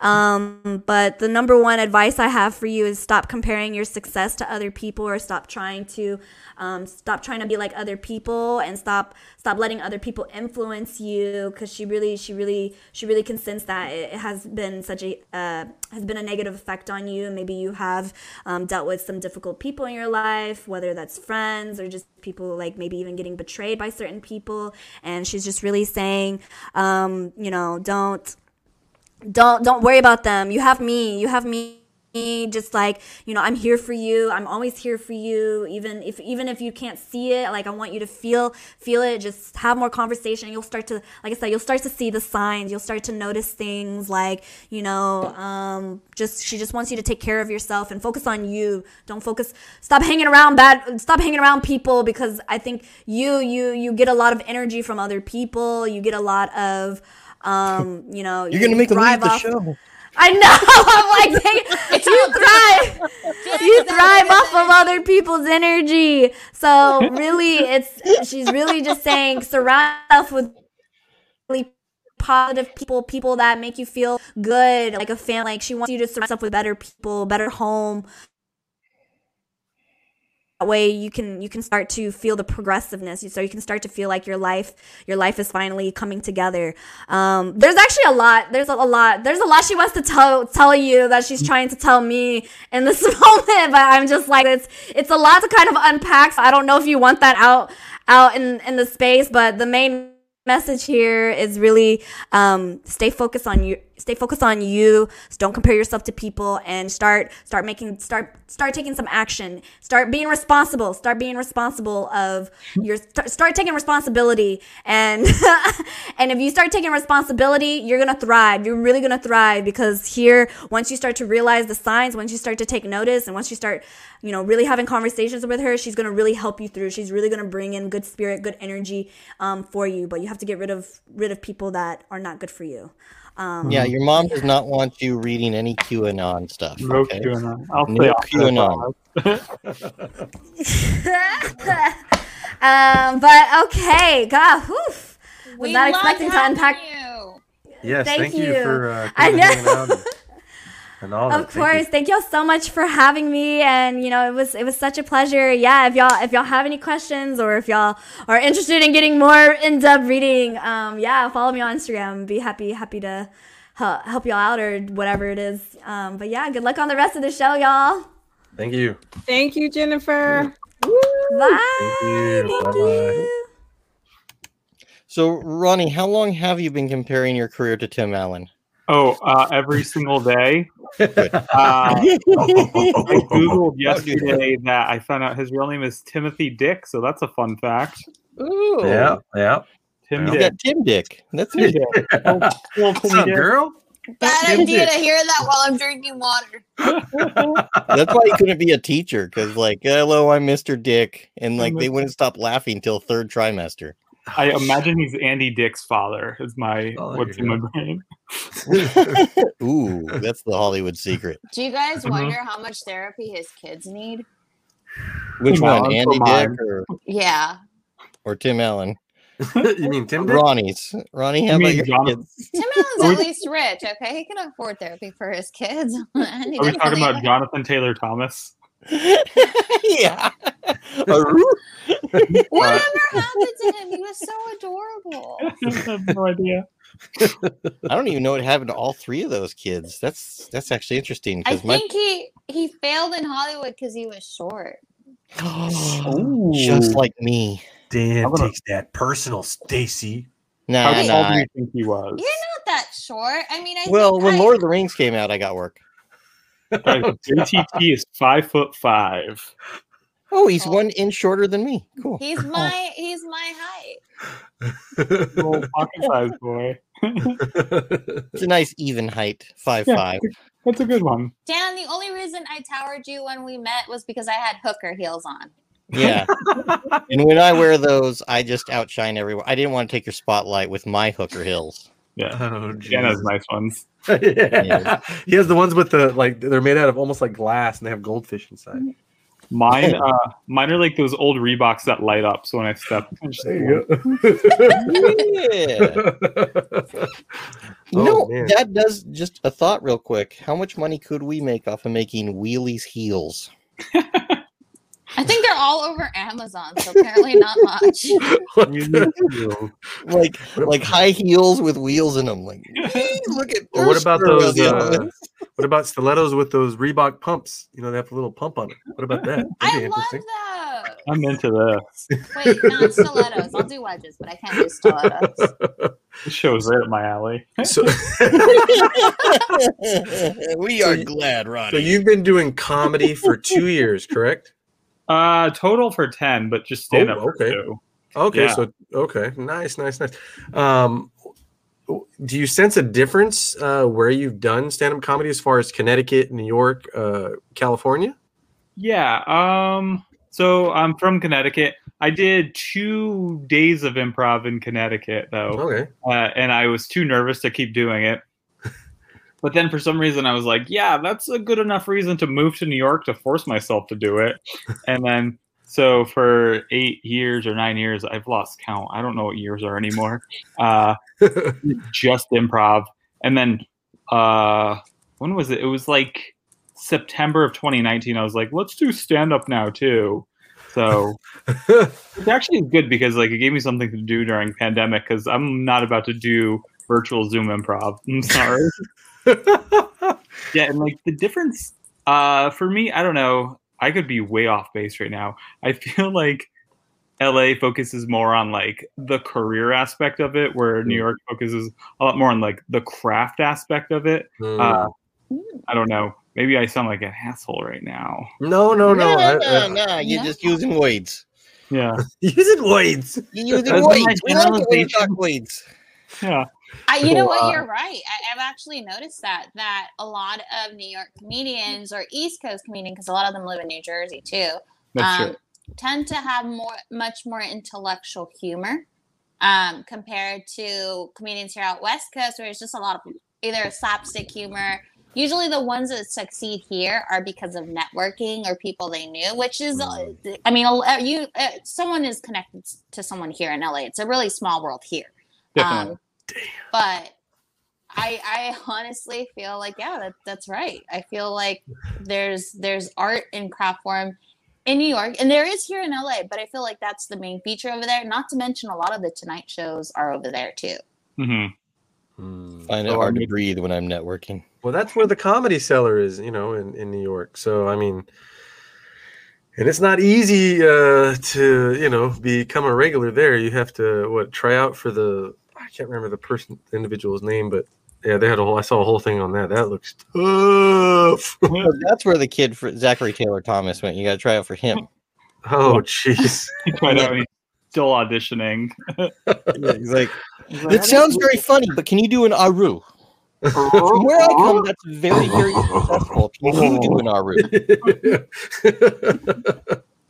Oh, man almighty. Or That's JT. horrible. So baseball, Ronnie, baseball.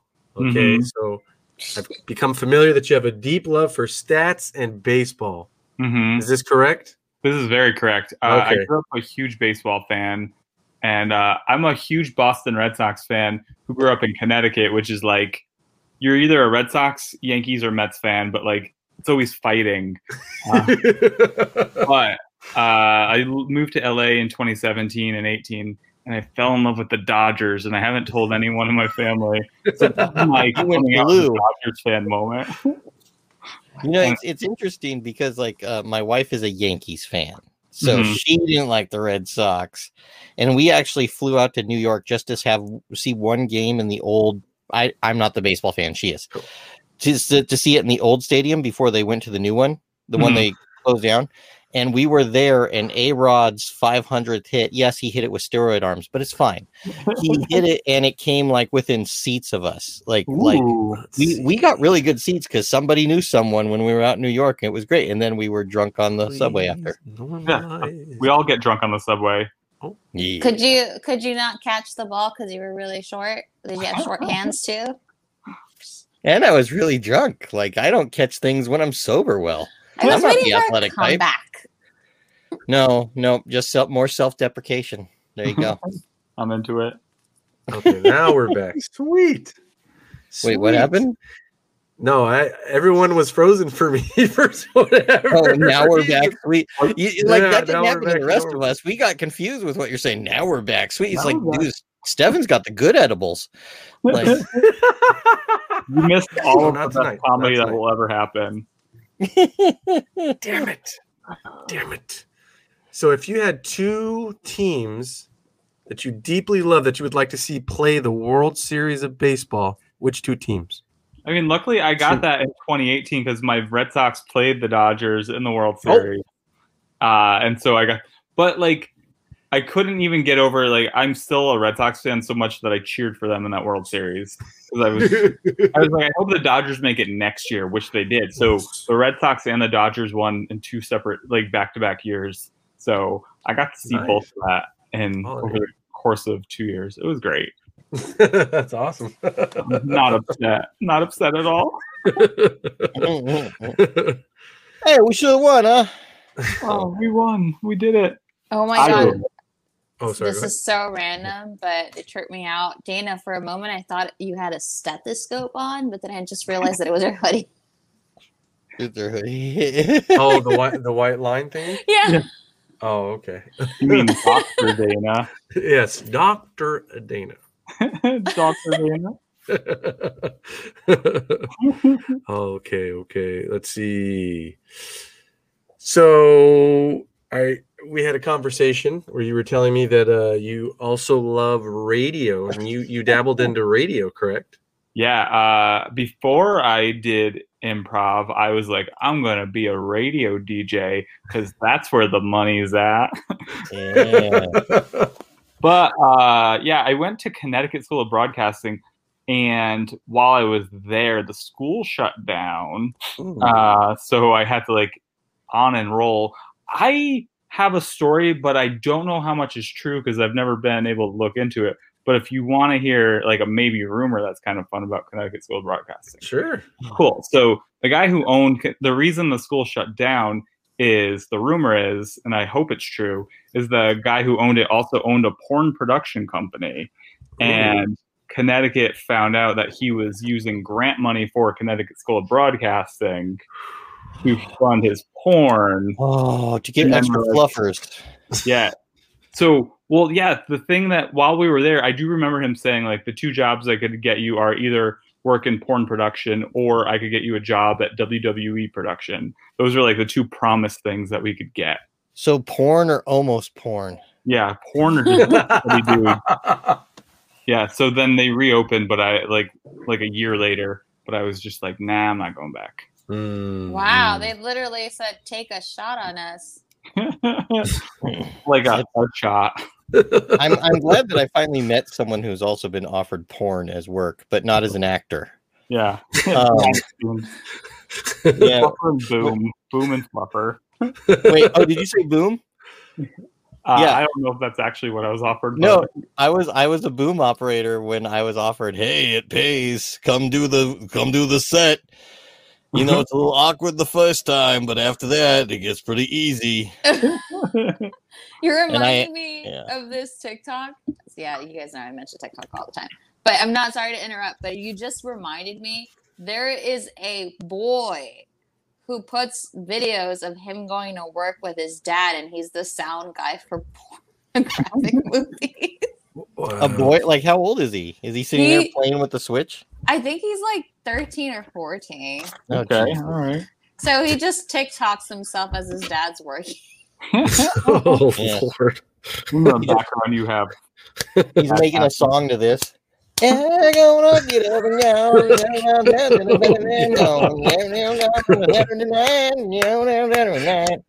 Anyway, that was that song. oh Lord. Oh, oh That's my. the speed, right? Because in reality, it's this, and then you go to sleep quick. you go to sleep quick. That's how you go. Oh sleep. boy. Yeah. So if, if if we do this noise in front of your wife, Dan, it's just going to trigger PTSD. not PTSD. Visions of joy. How dare you? Visions of joy. There's only a few things I do well. Anyway, Oh jeez. I'm sorry, that's too far. Uh, it's all right. Oh, my. what the You know, okay. My my cousin, my cousin is telling me I got to tell this story. So I'm not going to cut into Ronnie's time too much, but he's he's saying I got to tell this story. When I was a boom operator, Ronnie, I did not do porn, but I got pretty close. And what I did is I ended up working on this this movie where a Korean director directed his own daughter as the lead in a movie where her life was going south. And it consisted of a lot of sex scenes with her and different men as he's directing her. And that's where I got to hear a director Awkward. say it in during a scene with his own daughter there going, fuck her harder, make it more realistic, fuck her harder. Oh, and I'm just like, I will never forget this, and neither will my cousin. This was, I, oh my gosh, so many years ago, over 20 years ago. He still remembers the story. Did I just kill the room? Never mind. yes, yes, you No. did. We are. It is dead. It is buried. Dana's No, no. like, what the hell did I walk back Right, right. into? right now, the What room are has we been, talking right, right, right. The room has been cremated. Like it's. But that would be It's my creepy. career experience. Thank you. I mean, can you imagine having someone like you know you go to work and it's your your dad or your mom directing the movie, and it's mm-hmm. an awkward scene like that? Fuck mm-hmm. that, bro. no. But Oh, you guys, you. uh, Mario Van Peebles, Melvin Van, Pe- Van Peebles. So when Melvin, Pab, I can't say it. When Melvin Van Peebles did Sweetback's badass song, Mario was a child and was in the Oh, movie, and he's talked publicly about some of the scarring from that experience because Mhm. there you know something. I've, and I, I've never seen it, but just it's amazing. The dads, uh, you know, are the.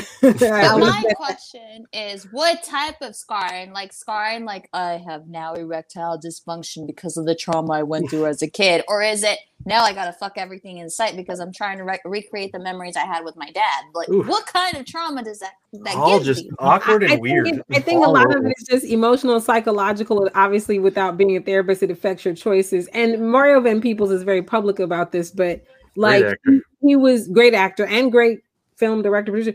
He actually like I taught his he has two sons. What is it when sons when kids are like the same age but they're not actually twins? What is that? Irish twins. What is Irish twins? So he has he has a wife and he had a woman and children at the same time. And I had both of these kids in like my as they were ninth graders taking algebra for me. But anyway, so I just say that I think people a, a scarring to your point is like it's obviously subjective, but I think if people say I want to be here, but I'm existing here, like I'm not, I don't know that he wanted to be the guy that had a wife and had a girlfriend and whatever. I think he probably just wanted to be a person who did whatever, and all of that comes out of whatever you've been through, you know. Mhm. Yeah. So real quick, not to change the subject, cassettes, CDs, or vinyl. Oh man, I love all three. Uh, I I made cassettes. Oh, uh, I have a fun quick story about cassettes if you want that. Sure, sure. Uh, when I, I was a nerd when I was in like seventh grade and eighth grade, and I'm 35. So when I was in seventh and eighth grade, CD burners aren't out yet, right? And uh, I wanted to figure out how to make custom cassette tapes, but I didn't have a way to record it from my computer to my cassette player. So I bought, I figured out how to take two sets of headphones, cut them up, uh, and tie the eighth inch uh, cables together and record that way. And then this girl that I had a crush on who lived next door found out that I could do that. And then she tricked me into making her the Slim Shady LP cassette tape. Uh, and then she's like, come on over. I'm just getting out of the shower. And I was too nervous to do anything. So I put it in her mailbox, rang the doorbell, and ran away. what, was, what was the age difference? I'm just curious. Oh, we were the same age. Oh, okay. Oh, both like Ronnie, 12 come on, come on. I should have. I regret it every day. That's funny. Wait, That's and like it was this. Wait, was that the album where he had all those songs about like beating his his ex up and, and No, no, that's the next album. That's the next That's one. my favorite album. That's not yet. It's oh Yeah. man almighty. So you know, you it's choose- interesting that you say that because, like, as as a mu- as a musician myself, I actually prefer CDs, and the only reason why is because they last longer. And mm-hmm. I want you to lose my CD somewhere. I've given my CD to people and say, no, just lose it somewhere. In a No. hundred years, someone might pick it up and it will play for one more time. hmm And that's the only reason why. I understand there's this whole argument about the warmth of tone and stuff, but it's like, yeah, but I still want you to hear my song, even if it's through a grainy radio. Here. so So was that cassette, vinyl, or CD? If you had to pick I'm gonna one. go with cassette because it was the easiest to like make your own playlist on. okay. Stacy, cassette. You, you you weren't even born. Yes, I. Oh, you- oh, you were? Okay. At the you know end. what? Yeah, yeah, yeah, I'll take that. You know what? I, re- I remember how complicated it was to rewind a stupid cassette. Like I remember having to grab the pencil and rewind it. So I'm gonna say CD. okay. Dana, CD, cassette, vinyl. Which one? Um, a lot of memories locked up in vinyl. Like not maybe not practical, but a lot of memories locked up in vinyl. And I am forever in love with vinyl artwork. Like you know, I I just I love like size. It's not like because you can get artwork on cassettes. I mean, not cassettes on uh, CDs, Hmm. which are probably my second. But vinyl, vinyl, vinyl. vinyl onesies, everyone.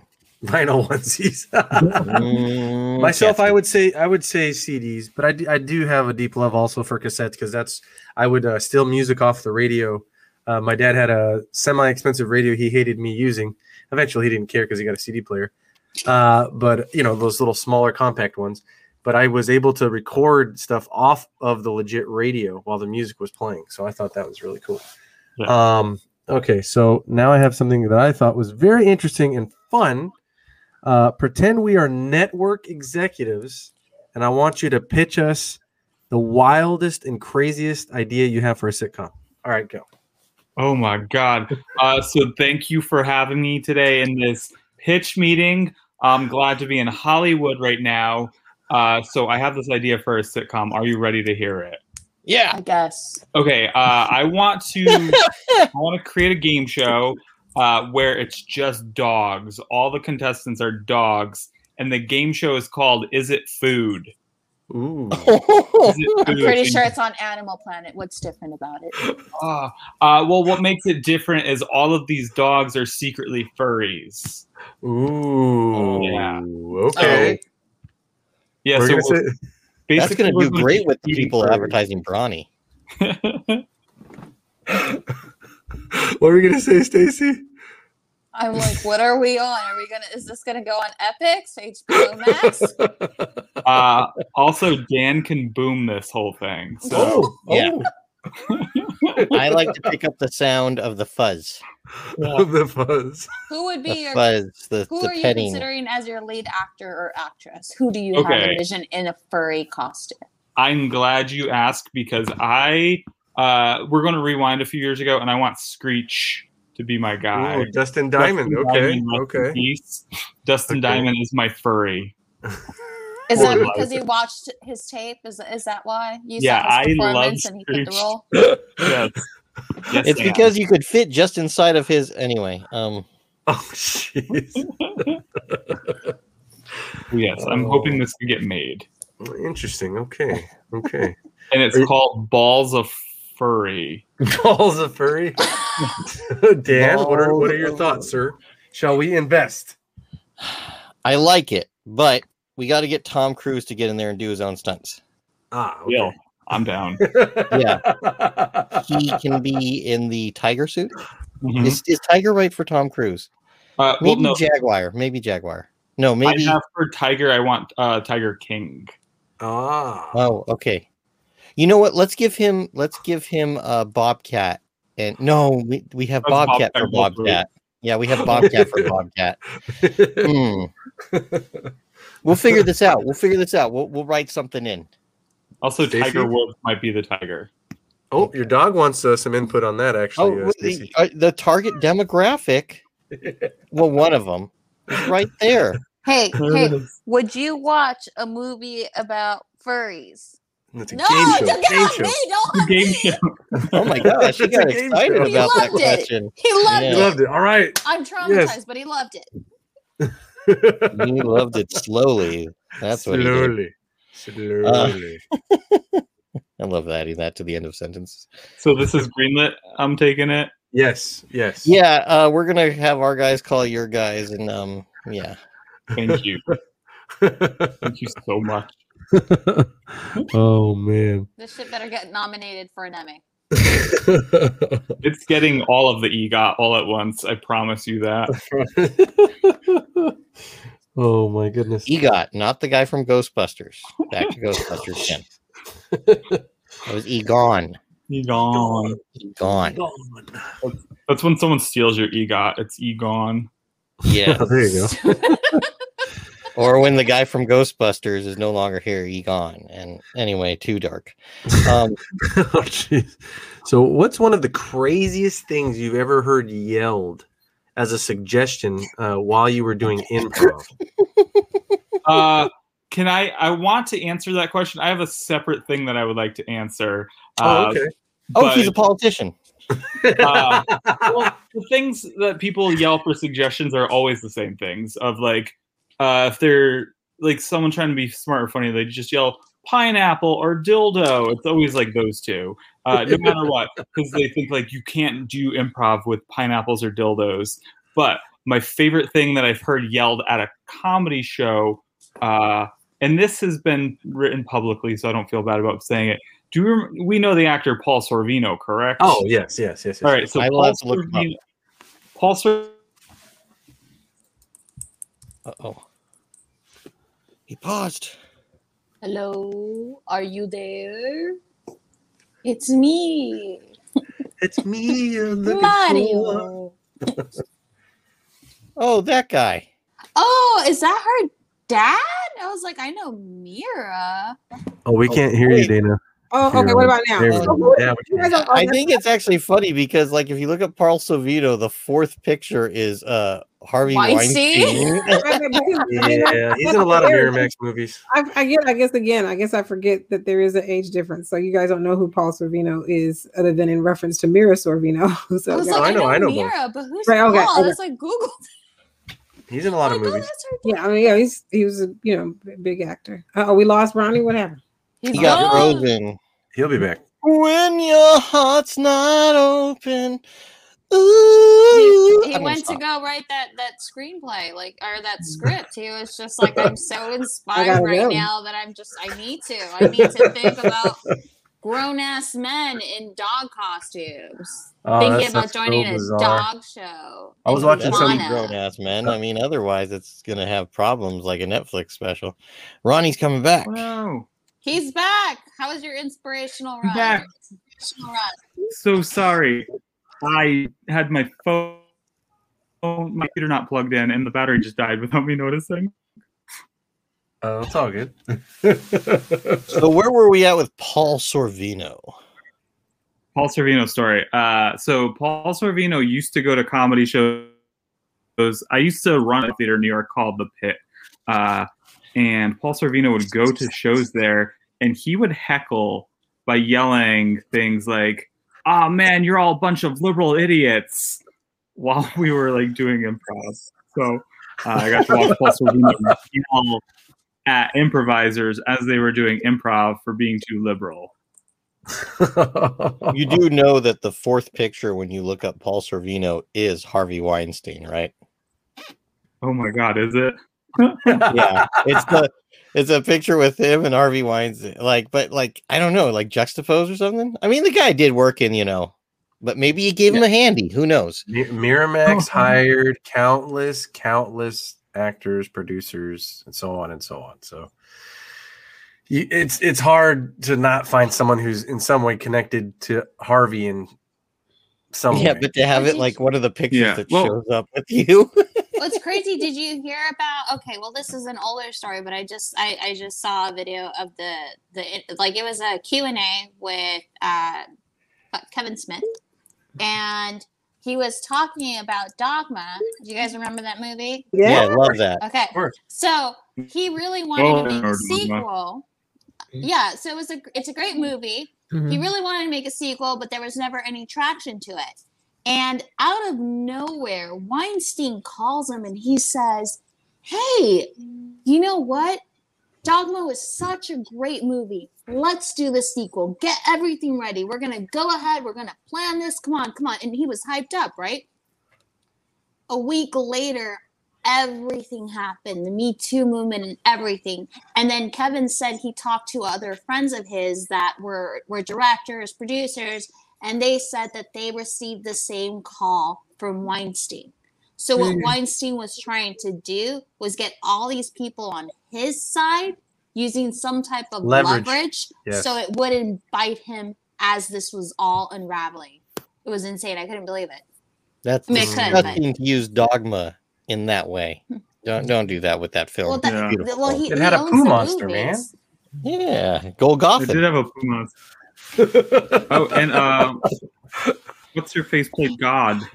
oh, Alanis Yeah, Morissette. Alanis Yeah. Morissette. Yeah, yeah. her her portrayal of God actually, like you know, I'm I'm a skeptic, but her portrayal of God I thought was perfect because it's like, yeah, like she all she did was come up, stay silent, and smile. Yeah, I loved it. Like, I, was- hey. I was about to say that. I was waiting to jump in just to mention Alanis Morissette. I love And Salma Yeah, Hayek, Oh, Oh, yeah, yeah. Selma was awesome. goddess, goddess. goodness. I, I I always I always love uh, Chris Rock's rants in that too. No, you're talking about Jesus's children, like brothers and sis- no, his Jesus brothers and sisters. You think Joseph just like after Jesus was born, just let that sit there? No, it's a great rant. Well, that really sucks. We're never going to get a sequel because in reality, it still belongs to Weinstein. Uh, it, unless it's sold, that, that, that nobody's going to back that project up, even if it Weinstein's uh, brother. These these So- streaming services are going to get desperate here within Yeah. within less than a year to for content because a lot of Mhm. stuff's getting canceled. Well, it's Don't not even sub- streaming for that same reason because of its association to to Weinstein. Because remember, Miramax was uh, it No, no, I know Harvey yeah. and uh, that other Yeah. guy, his it brother. might it, it might get it, you know it might become um what's it called public domain if Har- if uh, Weinstein gets Epsteined um Oh shit! And uh, you know then everybody's got those movies out Well, yeah, especially if the other brother, uh, Harvey's brother, gets any charges at all. Yeah, there a lot of that stuff. Oh, is- he knew about it. That's the Oh most no, I, of course. thing. I think they all did. Every assistant he had did. Uh, so tell us about the naked lady that was at the improv open mic. Yes. Uh, this is like 2013 or 2014. I had just started doing improv. And so it was an improv open mic. So what they do is like, uh, they put your names in a bucket and they pull out like five names. So uh, you're performing with random people. And I was waiting to go up, and some woman is on stage and out of nowhere starts ripping her clothes off and starts screaming, My baby got kidnapped. My baby got kidnapped and we're all like, "What the fuck is going on?" And uh, and then she like took her. She was like completely naked, lifted her shirt, her stomach up, excuse me, to show her C-section scars. Uh, and we were just all like, "What is going on?" And then someone finally like wrestled her stage, uh, but like she was naked. And I'm still to this day not sure if it was like performance art or if she just had like something going Mental on. illness or something. yeah if someone's wrestling or to the ground she's like Oh. no wait it's about to get funny just let me Uh, finish That sound, yeah, that sounds like Poor lady. that sounds like a breakdown. That sounds like a real breakdown, just for real. Like I, yeah, uh, because you, yeah, that sounds like a breakdown. Honestly, Oh yeah, just to get buck naked. because I Yeah, I think think that's a, like yeah.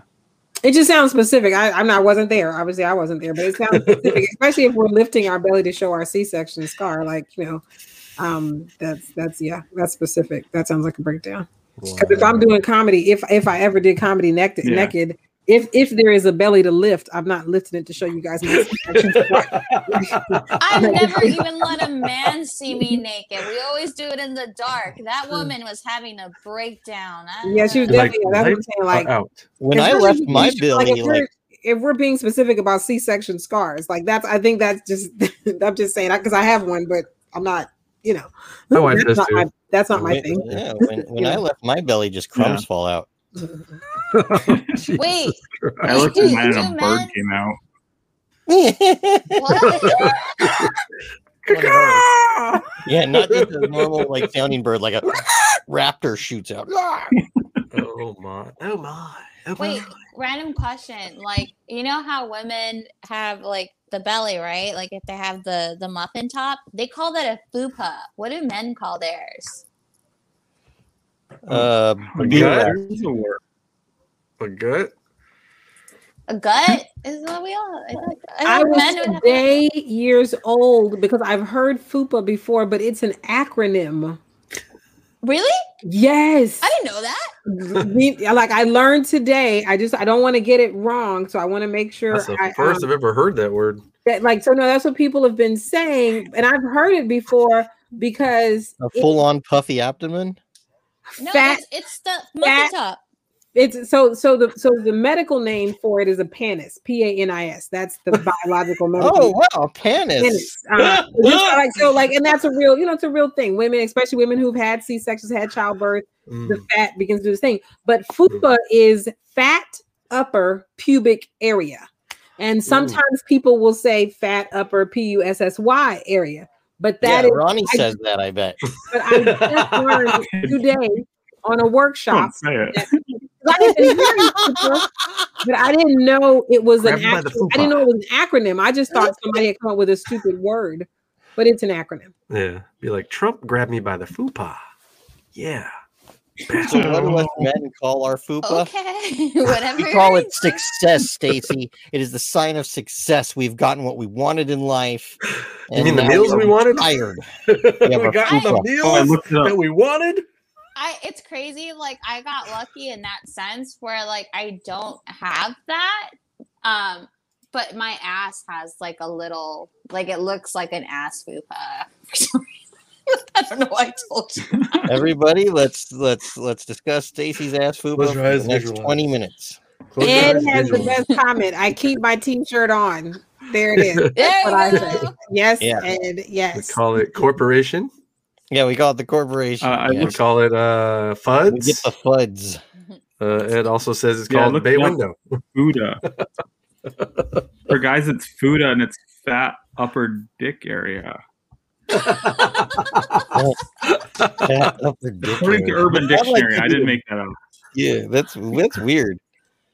I It is, cannot like- wait for like the ads you guys are gonna get after googling that. Fupa. So I, I, I don't want to body shame anybody, but whenever you see a man with the perfectly round body going on, I have so many questions. I just don't know anybody like that that personally where I can have all the questions about that. And none of those questions sound nice. So never mind. What? Like a perfect like if, when you see that guy that looks like uh, Mr. Eggman from Sonic, and you're just like, what the hell's going on there? And how is life for you? And I have all these questions. I don't know anyone that looks like Eggman, but yeah. Huh. Interesting. That's And an you know what I'm talking about, topic to gamers. End this show on. No, no, we can't end it on Eggman. Yeah, and then on it. Well, you can't like the Sonic games end with Eggman, but he usually gets beat, and that's not nice. But I want to ask Eggman Yeah. questions like, like, what does a chair look like at your house? Like all those things. Eggman. a chair. what the fuck? That's random as fuck. Yeah. yeah. Have you ever tried to get into a hammock? How was it? Ooh. Ooh. You know, I always thought my my thought process was really insane, but then I met Dan. Yeah, I make people feel better. You'll feel better. Oh man! If you can, this will be the last question. Uh, to make it really quick, uh, what is a favorite place to hang out or eat at in Connecticut, New York, or Long Beach? And, uh, one in each. Ooh. One in each. All right. Uh, in Connecticut, I'm from New Haven, Connecticut. And we have a place called Elm Diner. That it, I Ooh. lied. I take that back real quick. New Haven's got the best pizza in America. I will throw that out there right now and fight anyone who disagrees. So Hear that, uh, New York? better than New York pizza. Oh, uh-oh. Uh, I- I'm okay I- with I that. have- Give it. I have no word on good pizza because I eat Pizza Hut, so I have no say in that. Yeah, I'll take your word for it. Hey, there's no Pizza Hut shaming either, Stacy. Yeah, they have stuffed crust pizza. I'm gonna eat that shit all day. Eat that all day. All right. Uh, New York. Uh, what's the You get best that place? poopa. It's all about Joe's Pizza in New York. We're just talking about pizza today. Nice. I don't know. Long Beach. Uh, what I have today? I had something really good, and I'm forgetting what it is. My brain blanked. Uh, I got a place that had really good fish and chips, and it was called Firkin. That is what it was called. I was trying to remember because my friends were like, Firkin? oh, Fir- they Firkin? couldn't spell fucking wrong. Firkin? Those are Firkin. freaking delicious. It's like a Firkin. merkin, but fuzzier. Uh, yeah, it's called Firkin Pub and Grill in Long Beach, and I Oh really my liked gosh. it. Oh, okay. Firkin. Wow. And you said the place in New York was called what again? Joe's Pizza. Oh, okay. yeah, it's the, those signs Joe's that say Pizza. "Eat at Joe's." They all talk about that place. Firkin, huh? Yeah. Oh, I think I think I've heard about Joe's Pizza. It, I, I believe a guy recorded his call calling there, and the guy answered the phone. And it was like it's 10 a.m. And, and then the guy was like, "Yeah, I want to order a pizza." He's like, "We don't open till 11 in the morning." And he's like, "Well, why are you answering the phone?" Because I'm prepping shit. Like he literally started cursing him out in his heavy Italian, like Jersey Italian accent. And then everyone in the comments is that's how you know it's good pizza when they Mhm. verbally when they verbally you? abuse you. Yeah. That- that's like when I went to Philadelphia and I went to go get one of those pizza by the slices over there because uh, at the time, like when we were touring, I would go get pizza with the one vegetarian in our band like every night. And I just didn't have a lot of money, so it's cheap to get pizza everywhere. Anyways, we go into a place get pizza by the slice, and I look at the guy. I go, uh, I- "I'd like some ranch with this." The guy looks at me, picks up a thing, puts it on the counter. He goes, "You said blue cheese wrong," and walks away. what the hell? and he gave me blue cheese instead. He's like, "Fuck you and your ranch, you California piece of shit." Now there's blue cheese here. what the hell? Love it. What the hell? What the hell? And it was good too. I learned to love blue cheese thanks to that man. It's not good for me or anything. Okay, that's a great origin story. That's my origin story. I am the worst superhero. Blue cheese did it. Yeah, blue cheese did it. That's He how I clear a room. blue. All right, all right. we want it's to been great. Yes, thank. We have to definitely have you on another time as well. Uh, we we loved uh, having you on and hanging out with us, Ronnie. Thanks for having me. It was a blast. We will Yeah. have to get to a segment next time with you that we were planning. Eventually, you're going to come back, do some improv with us. Oh, Yes. definitely. I'm always down for improv. Yeah, and that's not innuendo either. I mean, It is just for me. some improv. Oh, okay. All right. Improv. But Dan, you have to make a promise that you're not going to flash him and show him your Fuda. His his chichis. My Fuda, yes. my Or his Fuda. My, my Fuda, yeah. I'm a My full on dick anus, yes. Full on dick anus. Got it. I like words. Well, thank you guys so much for watching on this very awkward ending. Ta-da! Ronnie Pascal. See him on guys. Instagram right there and on TikTok and everywhere. And he does comedy shows. Look him up. Thank Do it. you. Look me up. Bye, Do y'all. Oh,